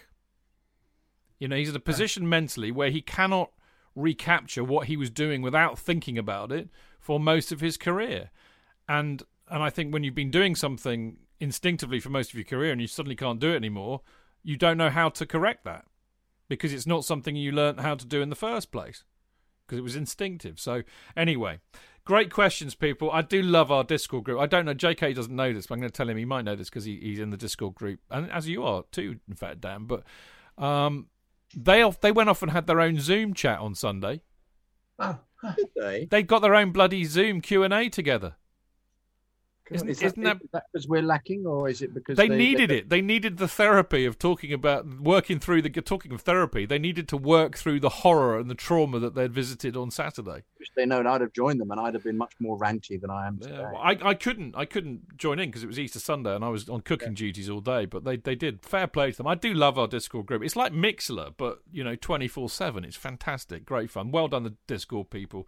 I love you to pieces. Uh, info later on as to how you can uh, join that. Uh, but before we do that, a um, couple of quick pluggeroonies, and then we're going to have the Porto preview. But uh, Chelsea Supporters Trust, uh, which Mark is now, well, Dan is a board member of. Uh, we we were going to bunk out of the meeting tonight, weren't we, Dan? But uh, Yeah. thankfully, uh, divine intervention, and we got away with it because they moved it to Thursday. Uh, Mark is uh, also on the board uh, in a um, what do they call it, Dan? Uh, uh, co- co-op. Co-opty, that's right, co-opty. So there you go, and for, for good reason because uh, there's another reason why Mark's on the board, and I'll tell you about that in a minute. But the Chelsea Supporters Trust uh, is something very much worthwhile becoming a member of. Five quid per year to be a member. That entitles you to vote in our elections, put motions forward at the AGM. Uh, and also to attend uh, special meetings like we had the other week when we had Pat Nevin talking uh, with us for three hours. I mean, brilliant of Pat to do that. Uh, you can also just join up for nothing if you want, but you don't get a vote and have any fun. So why would you do that? Uh, anyway, go to chelseasupporterstrust.com and follow them on Twitter at Chelsea S Trust. Now, I'm going to read this out because it's so wonderful. It deserves a read out, and Mark will know what I'm talking about. But this, anybody who was involved will have got this email. But this is about the big sleep out that we did, the big virtual sleep, uh, Stamford Bridge sleep out, which Mark was fundamentally with Cliff responsible for. He says, On behalf of the Chelsea Supporters Trust and Stoll, we would like to say a huge thank you to all of you that took part and donated to the sleep out last week. And I would like to put my personal thanks in there to the many of you who dipped your hand in your pocket and uh, and sponsored me, which was very lovely of you. As a result of your fantastic efforts and generosity, we can now confirm that we have raised over £16,000. This means that Stoll have benefited more from your generosity this year compared to last time. When one considers everything else that's going on in the world and the difficulties that many people are facing, that is a fantastic achievement. We're in touch with Chelsea and hope to be able to make a formal presentation to the ground, or sorry, at the ground very soon. This money will make a huge difference to Stoll and the lives of the veterans they help. We've received the following message from Richard Gamage, who's the chief executive of Stoll. He says, I want to thank the Chelsea Supporters Trust for supporting Stoll with the amazing big virtual Stamford Bridge Sleep Out fundraising event on Saturday night. Chelsea supporters have been so generous to Stoll, and the money raised will go directly into supporting our nation's veterans with homes and support services. At Stoll, we provide a wide range of support services to allow veterans to live an independent life. We support veterans who have mental health issues, including PTSD, and we work with individuals who have addiction issues around alcohol, gambling, and hoarding. Stoll provides an extensive health and well-being program which allows veterans to gain new skills for employment or to take part in activities that support their physical and mental health. Stoll also makes sure that older veterans can live independently, supporting them with domiciliary care, attending medical appointments, and making sure they don't feel socially isolated and lonely. Great to see such wonderful support from you all for those who have given so much. Now, for those that slept out, we hope you enjoyed the interaction via Twitter, especially Chidge's bedtime stories. They said that I didn't. I didn't write that. This was not written by me, so I, it was a pleasure. I really enjoyed doing it. We would also like to thank the various ex-players for their videos of support. Uh, we hope that circumstances mean that our next sleep out will be back at our beloved Stamford Bridge. And for anybody that would like to donate, the giving page is still open as it is. Uh, my giving page. Uh, the the link for that is uh, in, my- pinned to my at Stamford Chidge Twitter feed. Mark, what a fabulous uh, result! wasn't it just and absolutely you know in the current climate to raise 16,000 for Stoll was a remarkable achievement and again thanks to the people that sponsored me as well it was a tremendous evening i think it was a lot of fun in the end You know, your your bedtime stories, Chidge. If people haven't seen it, do go on Twitter. They were fantastic. Yeah, and actually, when we do go back to Stamford Bridge and do it, you know, um, at Stamford Bridge next time, I think that's a must to have the bedtime stories again. Do you think they'll let me have a fire pit and a bottle of whiskey and a cigar in the middle of Stamford Bridge pitch? Don't know if they'll allow those things, but the bottle of whiskey was superb. But uh, yeah, how you haven't got sponsorship yet from that whiskey company? It's disgraceful. I'm not going to mention them ever again. They don't deserve my. I mean, the publicity I gave them. The, the, marketing and sort of product placement you did for them was incredible, and they still haven't given you a sort of a, a crate full of whiskey. I really don't know, but it was it was a tremendous evening. We had a Zoom meeting with Stoll last week. Uh, they were just absolutely chuffed for the money raised. So it does make your heart sing. You know, you know that you you do see it, it's going to be sort of used worthwhile, and they were so pleased to receive that money. You know, for the same reasons we're delighted to get the money. They've had a hard year as well because of COVID, and as a charity, they've struggled with sort of like their traditional routes of donation. So every single penny will make a difference. So thanks for everyone for getting involved. You know, really well done. Great stuff, and uh, the players too. I mean, we had John Sitton. Uh, Spackers was brilliant. Uh, the Reverend Gavin Peacock, Tommy Langley, Jace Cundy, Pat Nevin, Canners, um, you know, and even Marcos Alonso. Marcos all, all, sorry, Marcos Alonso. Marcos yeah. Alonso. Yeah, oh, it's just brilliant, brilliant. really lovely. Pull it off was, was was incredible, and you know, Spacker's video was just so funny. It was. Yeah. Never knew he had the, the comedy side. And John Sitton, to his credit, he, he said if we give him enough notice, he'll come and do it next year with us. He's a he's a he's a really lovely bloke. He uh, uh, sits had a real um he had he got COVID quite badly a couple of months ago, but he seems to be uh, back on the mend now.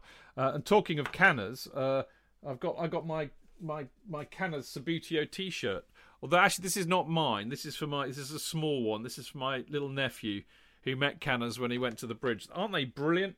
If you haven't got a canners uh, T-shirt, Subbuteo T-shirt, then I've you, got mine. Yeah, yeah, you need to give your head a wobble. Just go go to love uh, love football hate racism um, on Twitter, and you'll find out how to get one. And all the proceeds from that are going to Canners, and he needs our help because he's, you know, he's he's, he's just gone through a, a, horror, the horror recently. Bless his heart. Now uh, we'll be back in a minute, and we are going to be talking all about the Porto game tomorrow.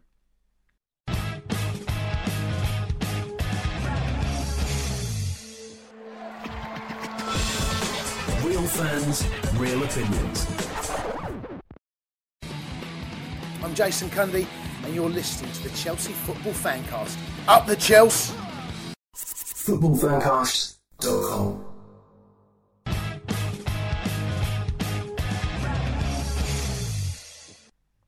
Welcome back. This is Stamford Chidge. This, of course, is the Chelsea Fancast with the uh, the Illuminati, really not that Illuminati, the Chelsea fancast Illuminati, which of course are Jonathan Kydd. I'm a glow. I'm illuminating so much. You've been illuminating me for years, JK. Oh. You are the light of my football life. You light up my life. oh, I mean, follow that. You can't. Uh, Mark, lovely to see you. It was always lovely to see Mark Meehan, the brains of an otherwise no brain outfit. Lovely to be on. And is he playing um, tomorrow night? Illuminati? Does he play for Porto? He probably does. Dan will know. Dan knows all that kind of stuff. We've got Dan Silver in the house as well. Whoop whoop whoop whoop. I'm not going to attempt to sing because it'll just lose people left, right, and centre. How, how do you know we haven't already? Exactly. That's true. Well, my single put the phone now in the coffin. No, Illuminati. Illuminati's on loan at Sassuolo. Good work, Dan. Good work. All right, yeah, you figured it out. Uh, last part tonight, we're going to talk about. Uh, uh, Porto. We've got Porto in the Champions League uh, first leg quarter final tomorrow night. Uh, just so I'm so delighted that that, that we're there. I, I never really expected us to to get past Atletico Madrid. Uh, but by Jove, we did. Um, Porto, um, you know, they play in a pub league, as we know.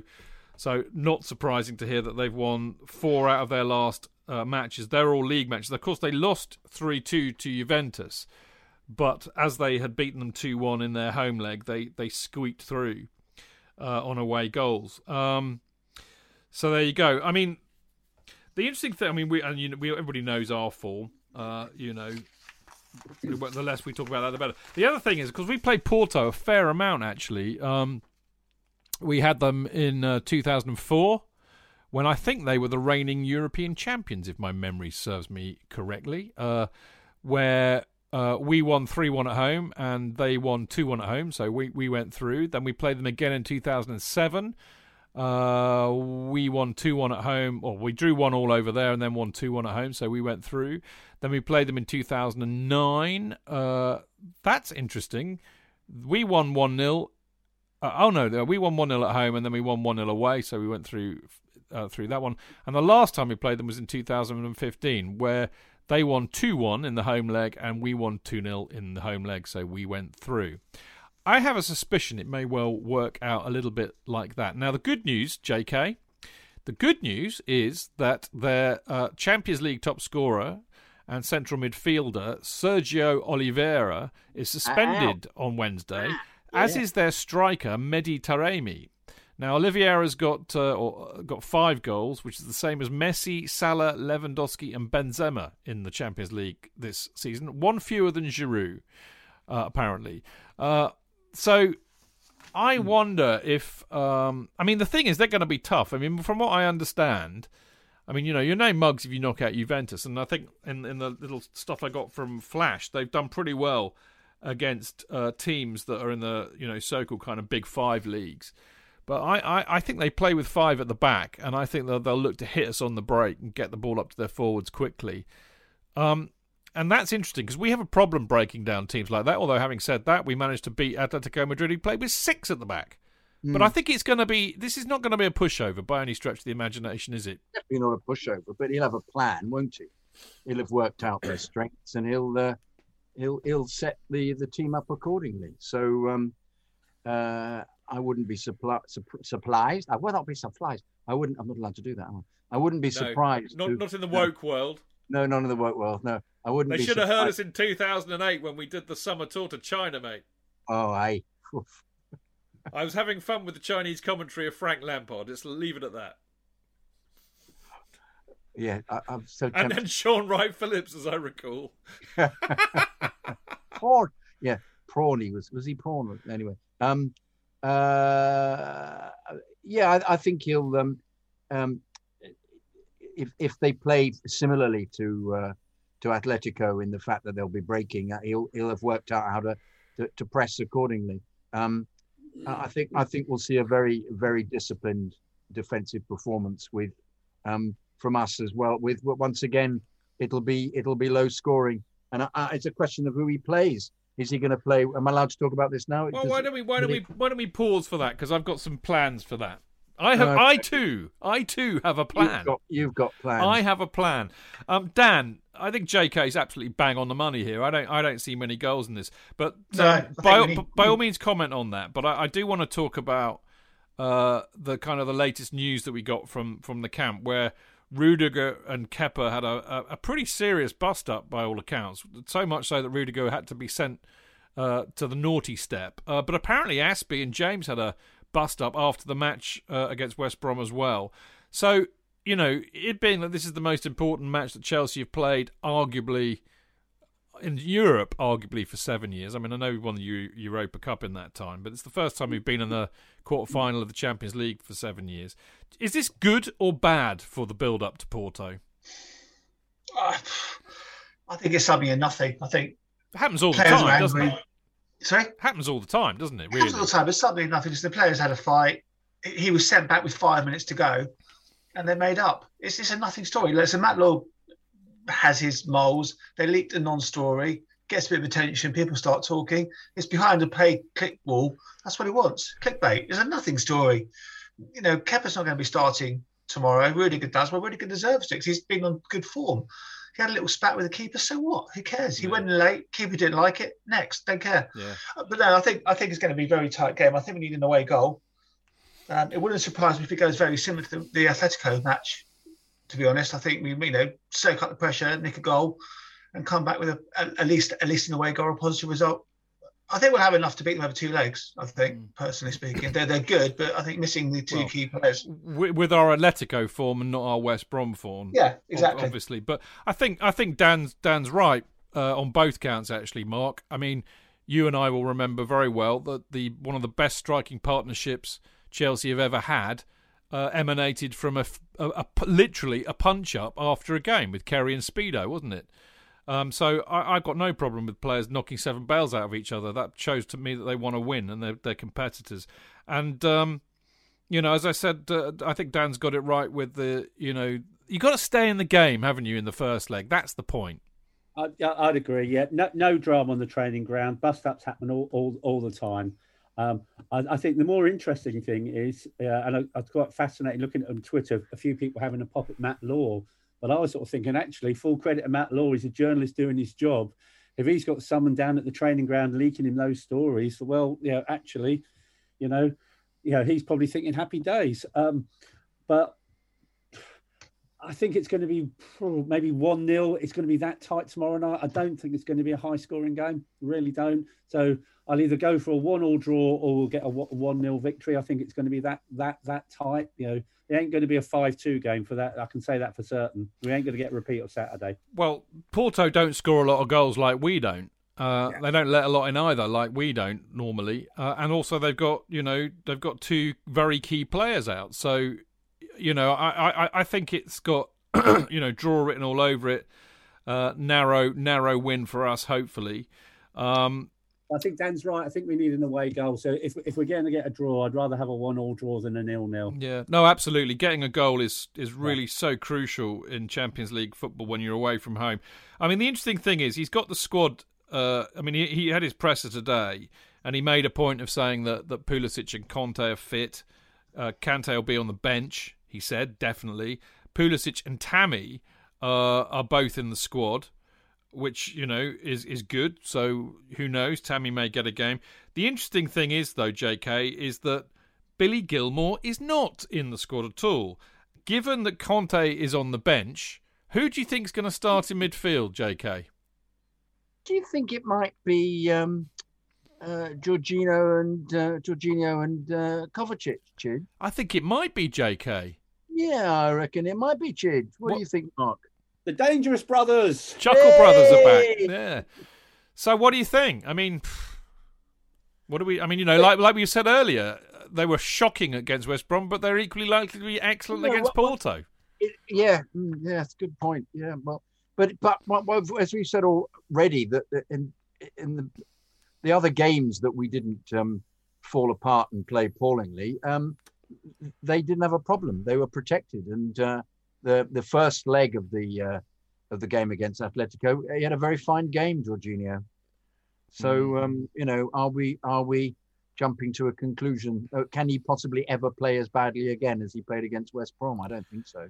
Well, I mean, you could say that about a lot of the team. To be fair, Mm. I mean, let, let's play this game. I, I like this game, by the way, and I, I in my humility, I, I omitted to mention at the start of the show that I had picked the team spot on, apart from Pulisic playing. I think, didn't I? In uh, uh, for the uh, the West Brom match, what did I, I? I said Havertz would start and Pulisic started. Otherwise, I got it absolutely spot on. Anyway, I've done my lineup, which I'm going to read as follows: Mendy in goal, Rudiger, Christensen, Azpilicueta at the back.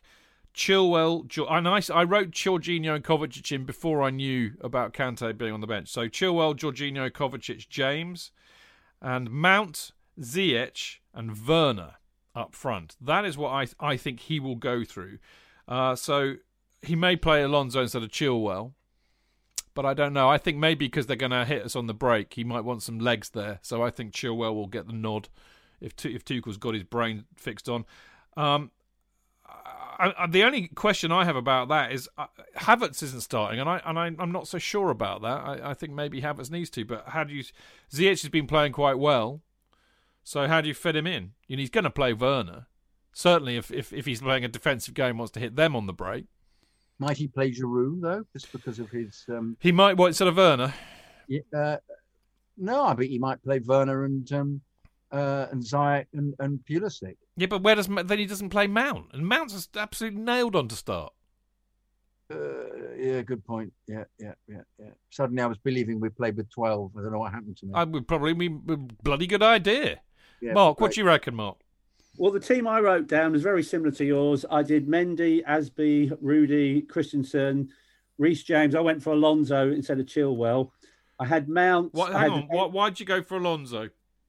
I, I, I just think you know um, he's played Alonso in other Champions League games and he hasn't played Chilwell, and I think certain players. That's why I've put Ziyech in the team as well. Certain players he always seems to pick for Champions League games, and Alonso is one of those. But I can understand if he played for Chilwell because obviously Alonso played at the weekend. But I've gone for Alonso.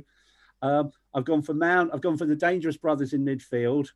I've gone for Ziyech, and then I had a question mark: Giroud or Werner up front. Mm. I wasn't sure which one he'd go for because he always seems to play Giroud in the Champions League. Mm. Yeah. Mm, interesting. Dan? Because- oh, sorry, sorry, Mark. Carry on. Yeah, because you know, if he plays Werner and Giroud, you have to take a Jorginho and a Kovacic out, and I'm not sure he'll Not- do that no, away from home. No, definitely I not. think they'll both play. Yeah, definitely. Danny, Danny boy. Yeah, uh, same team as um, Mark, but I, I had Chua Chua instead of Alonso. So that's the same team as me then. Oh yeah, yeah, oh yeah. I, I didn't write down your Not, team. not that I'm Really speaking. grasping for credit here or anything. Yeah, I think I just think we, we need the pace. I think Giroud might be a, an option later in the game if we're struggling, but I think we're going to need the pace. We're going to play on the counter. We need as much pace as possible. That's why. That's why I've gone Chilwell, Yeah. not Alonso. J.K. Isn't it interesting that Odoi appears to have fallen out of the out of phase? Doy's injured still, isn't he? Oh, is he still injured? Well, got a shoulder well, injury he, he no, he's, in- he's in the squad. He's in the Yeah. squad. Yeah, he, yeah, he yeah. was injured for Saturday. But I, I think I think he'll want to. I think that that because it's the first leg, because we're away from home, he's got one eye on on keeping you know keeping it solid, and and you know Hudson Odoi is a less effective defensive option than James at wing back. Would be Does my it matter about being away from home when they're playing at the same venue, both games? well, I know that, but you know what I mean. It's the it's Yeah. it's the first half, isn't it? But, so it goes yeah. back to what we are saying. You want to be, you know, next leg, you want to still be in the tie. Yeah, true. Yeah. Yeah, so there you go. So interestingly, we're all we're all pretty much in agreement with the squad. So, Mark, uh, w- w- just remind me of what your score prediction is. Uh, I'd say either 1 0 to Chelsea or 1 all draw. Yeah, we might edge it 1 0. One 0 or one all. Yeah. Okay, Danny, Gonna go two one Chelsea. two one Chelsea. Ever the optimist. I do love you Yeah. for that. J.K. five one for Chelsea. Yeah, why not? Yeah, why not? That'll show Yeah. you. Yeah, fuck 'em. Yeah, if I care. Yeah. Um, uh, it'll be in the two one one one one one nil bracket, I think. And having said that, it'll probably be three or four one. Uh, uh, I have no no idea. I think um, uh, I think he'll play Giroud from the beginning, and um, uh, and I think he'll score. So uh, I think it might be one 0 I, I, you know, bearing in mind Porto's uh, got their strikers out or or their goal scorers out, I, I, I- I think a nil nil or a one nil to us. I think so. I'm gonna, I'm gonna, you know, because I'm a Chelsea supporter, I'm gonna say one 0 So one 0 it is. So there we go. Uh, tomorrow, by this time, we still won't know because it'll be half time, but we'll be close to knowing as close as one could get without it being the final whistle.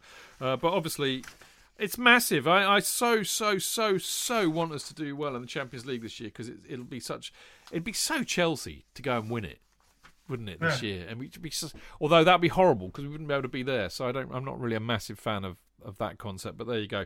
Well, there you go. We have we are almost out of time, which is it's been so much fun tonight. Actually, it's just whizzed by. Um, uh, but before uh, we do that, uh, I should just remind you to go and buy a Chelsea pitch owners share. Actually, an interesting point about the Chelsea pitch owners because, of course, we're not playing at home in what is a home leg. So I hope and presume that the CPO have given permission to Chelsea Football Club to do that. So there you go, interesting point. But anyway, if you want a CPO share, uh, go to the website, Chelsea website, search for Chelsea pitch owners. Um, they range from about 31 quid to about a couple hundred quid for a signed, framed, presented on the pitch one. And of course, as you all know, um, being a member of the CPO enables you to, uh, or enables the, us to have football being played at Stamford Bridge forever and ever and ever. So there you go. Now, as I said, that's all we got time for.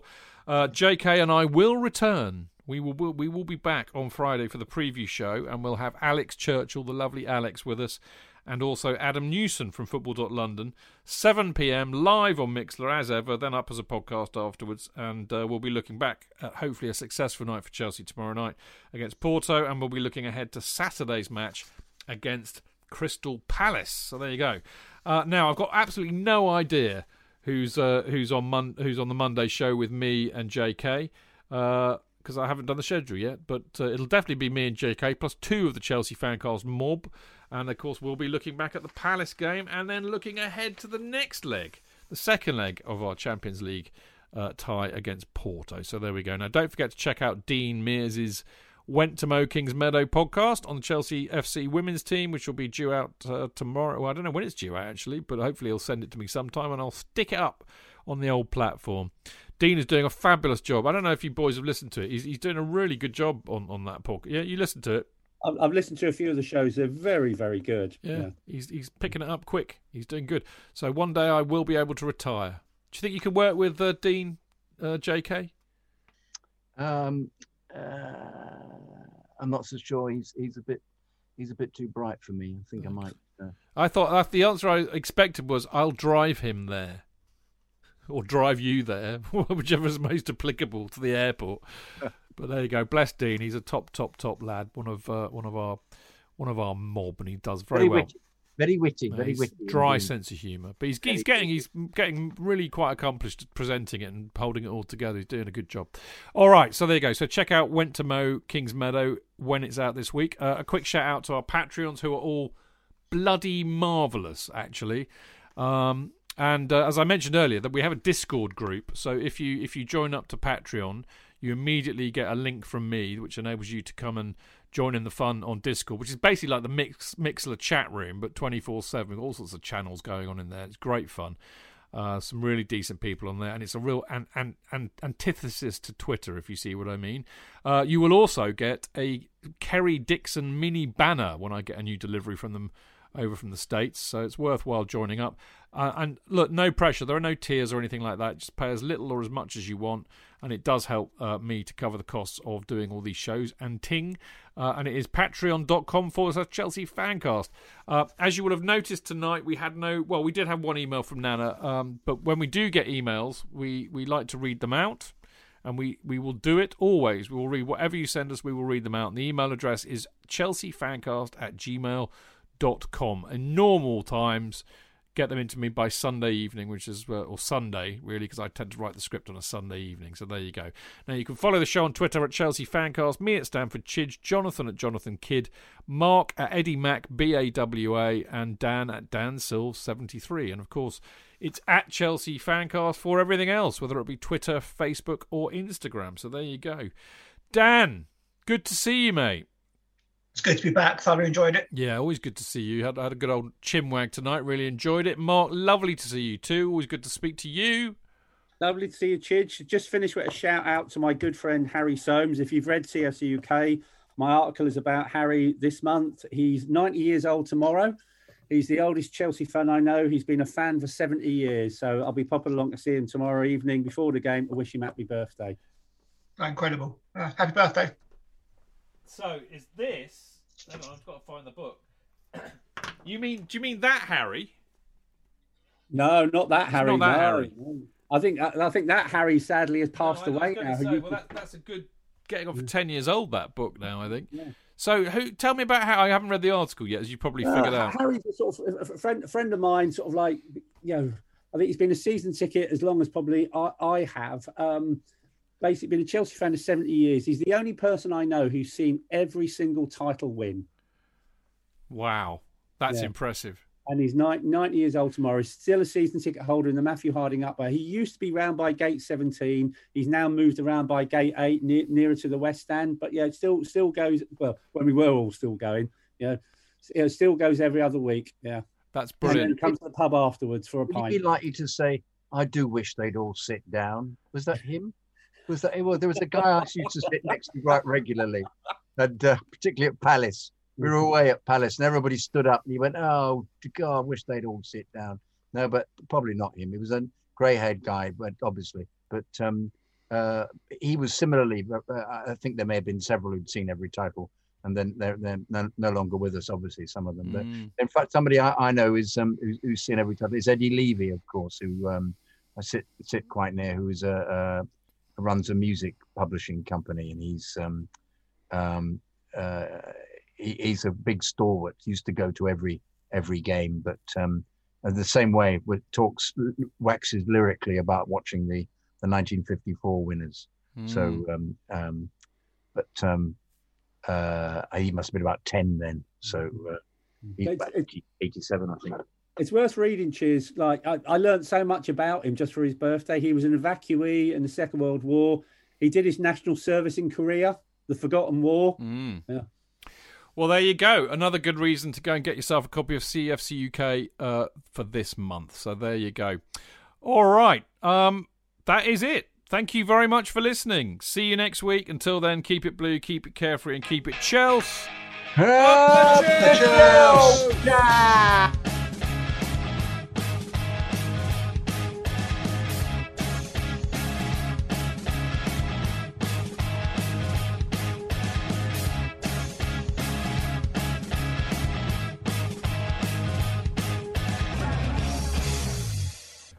It's the 90th minute. All your mates around. You've got your McNuggets share boxes ready to go.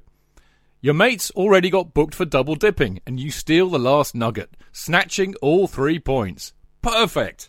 Order McDelivery now on the McDonald's app. You in? At participating restaurants, 18 plus serving times, delivery fee, and terms apply. See McDonald's.com. Want flexibility? Take yoga. Want flexibility with your health insurance? Check out United Healthcare Insurance Plans. Underwritten by Golden Rule Insurance Company, they offer flexible, budget friendly medical, dental, and vision coverage that may be right for you. More at uh1.com.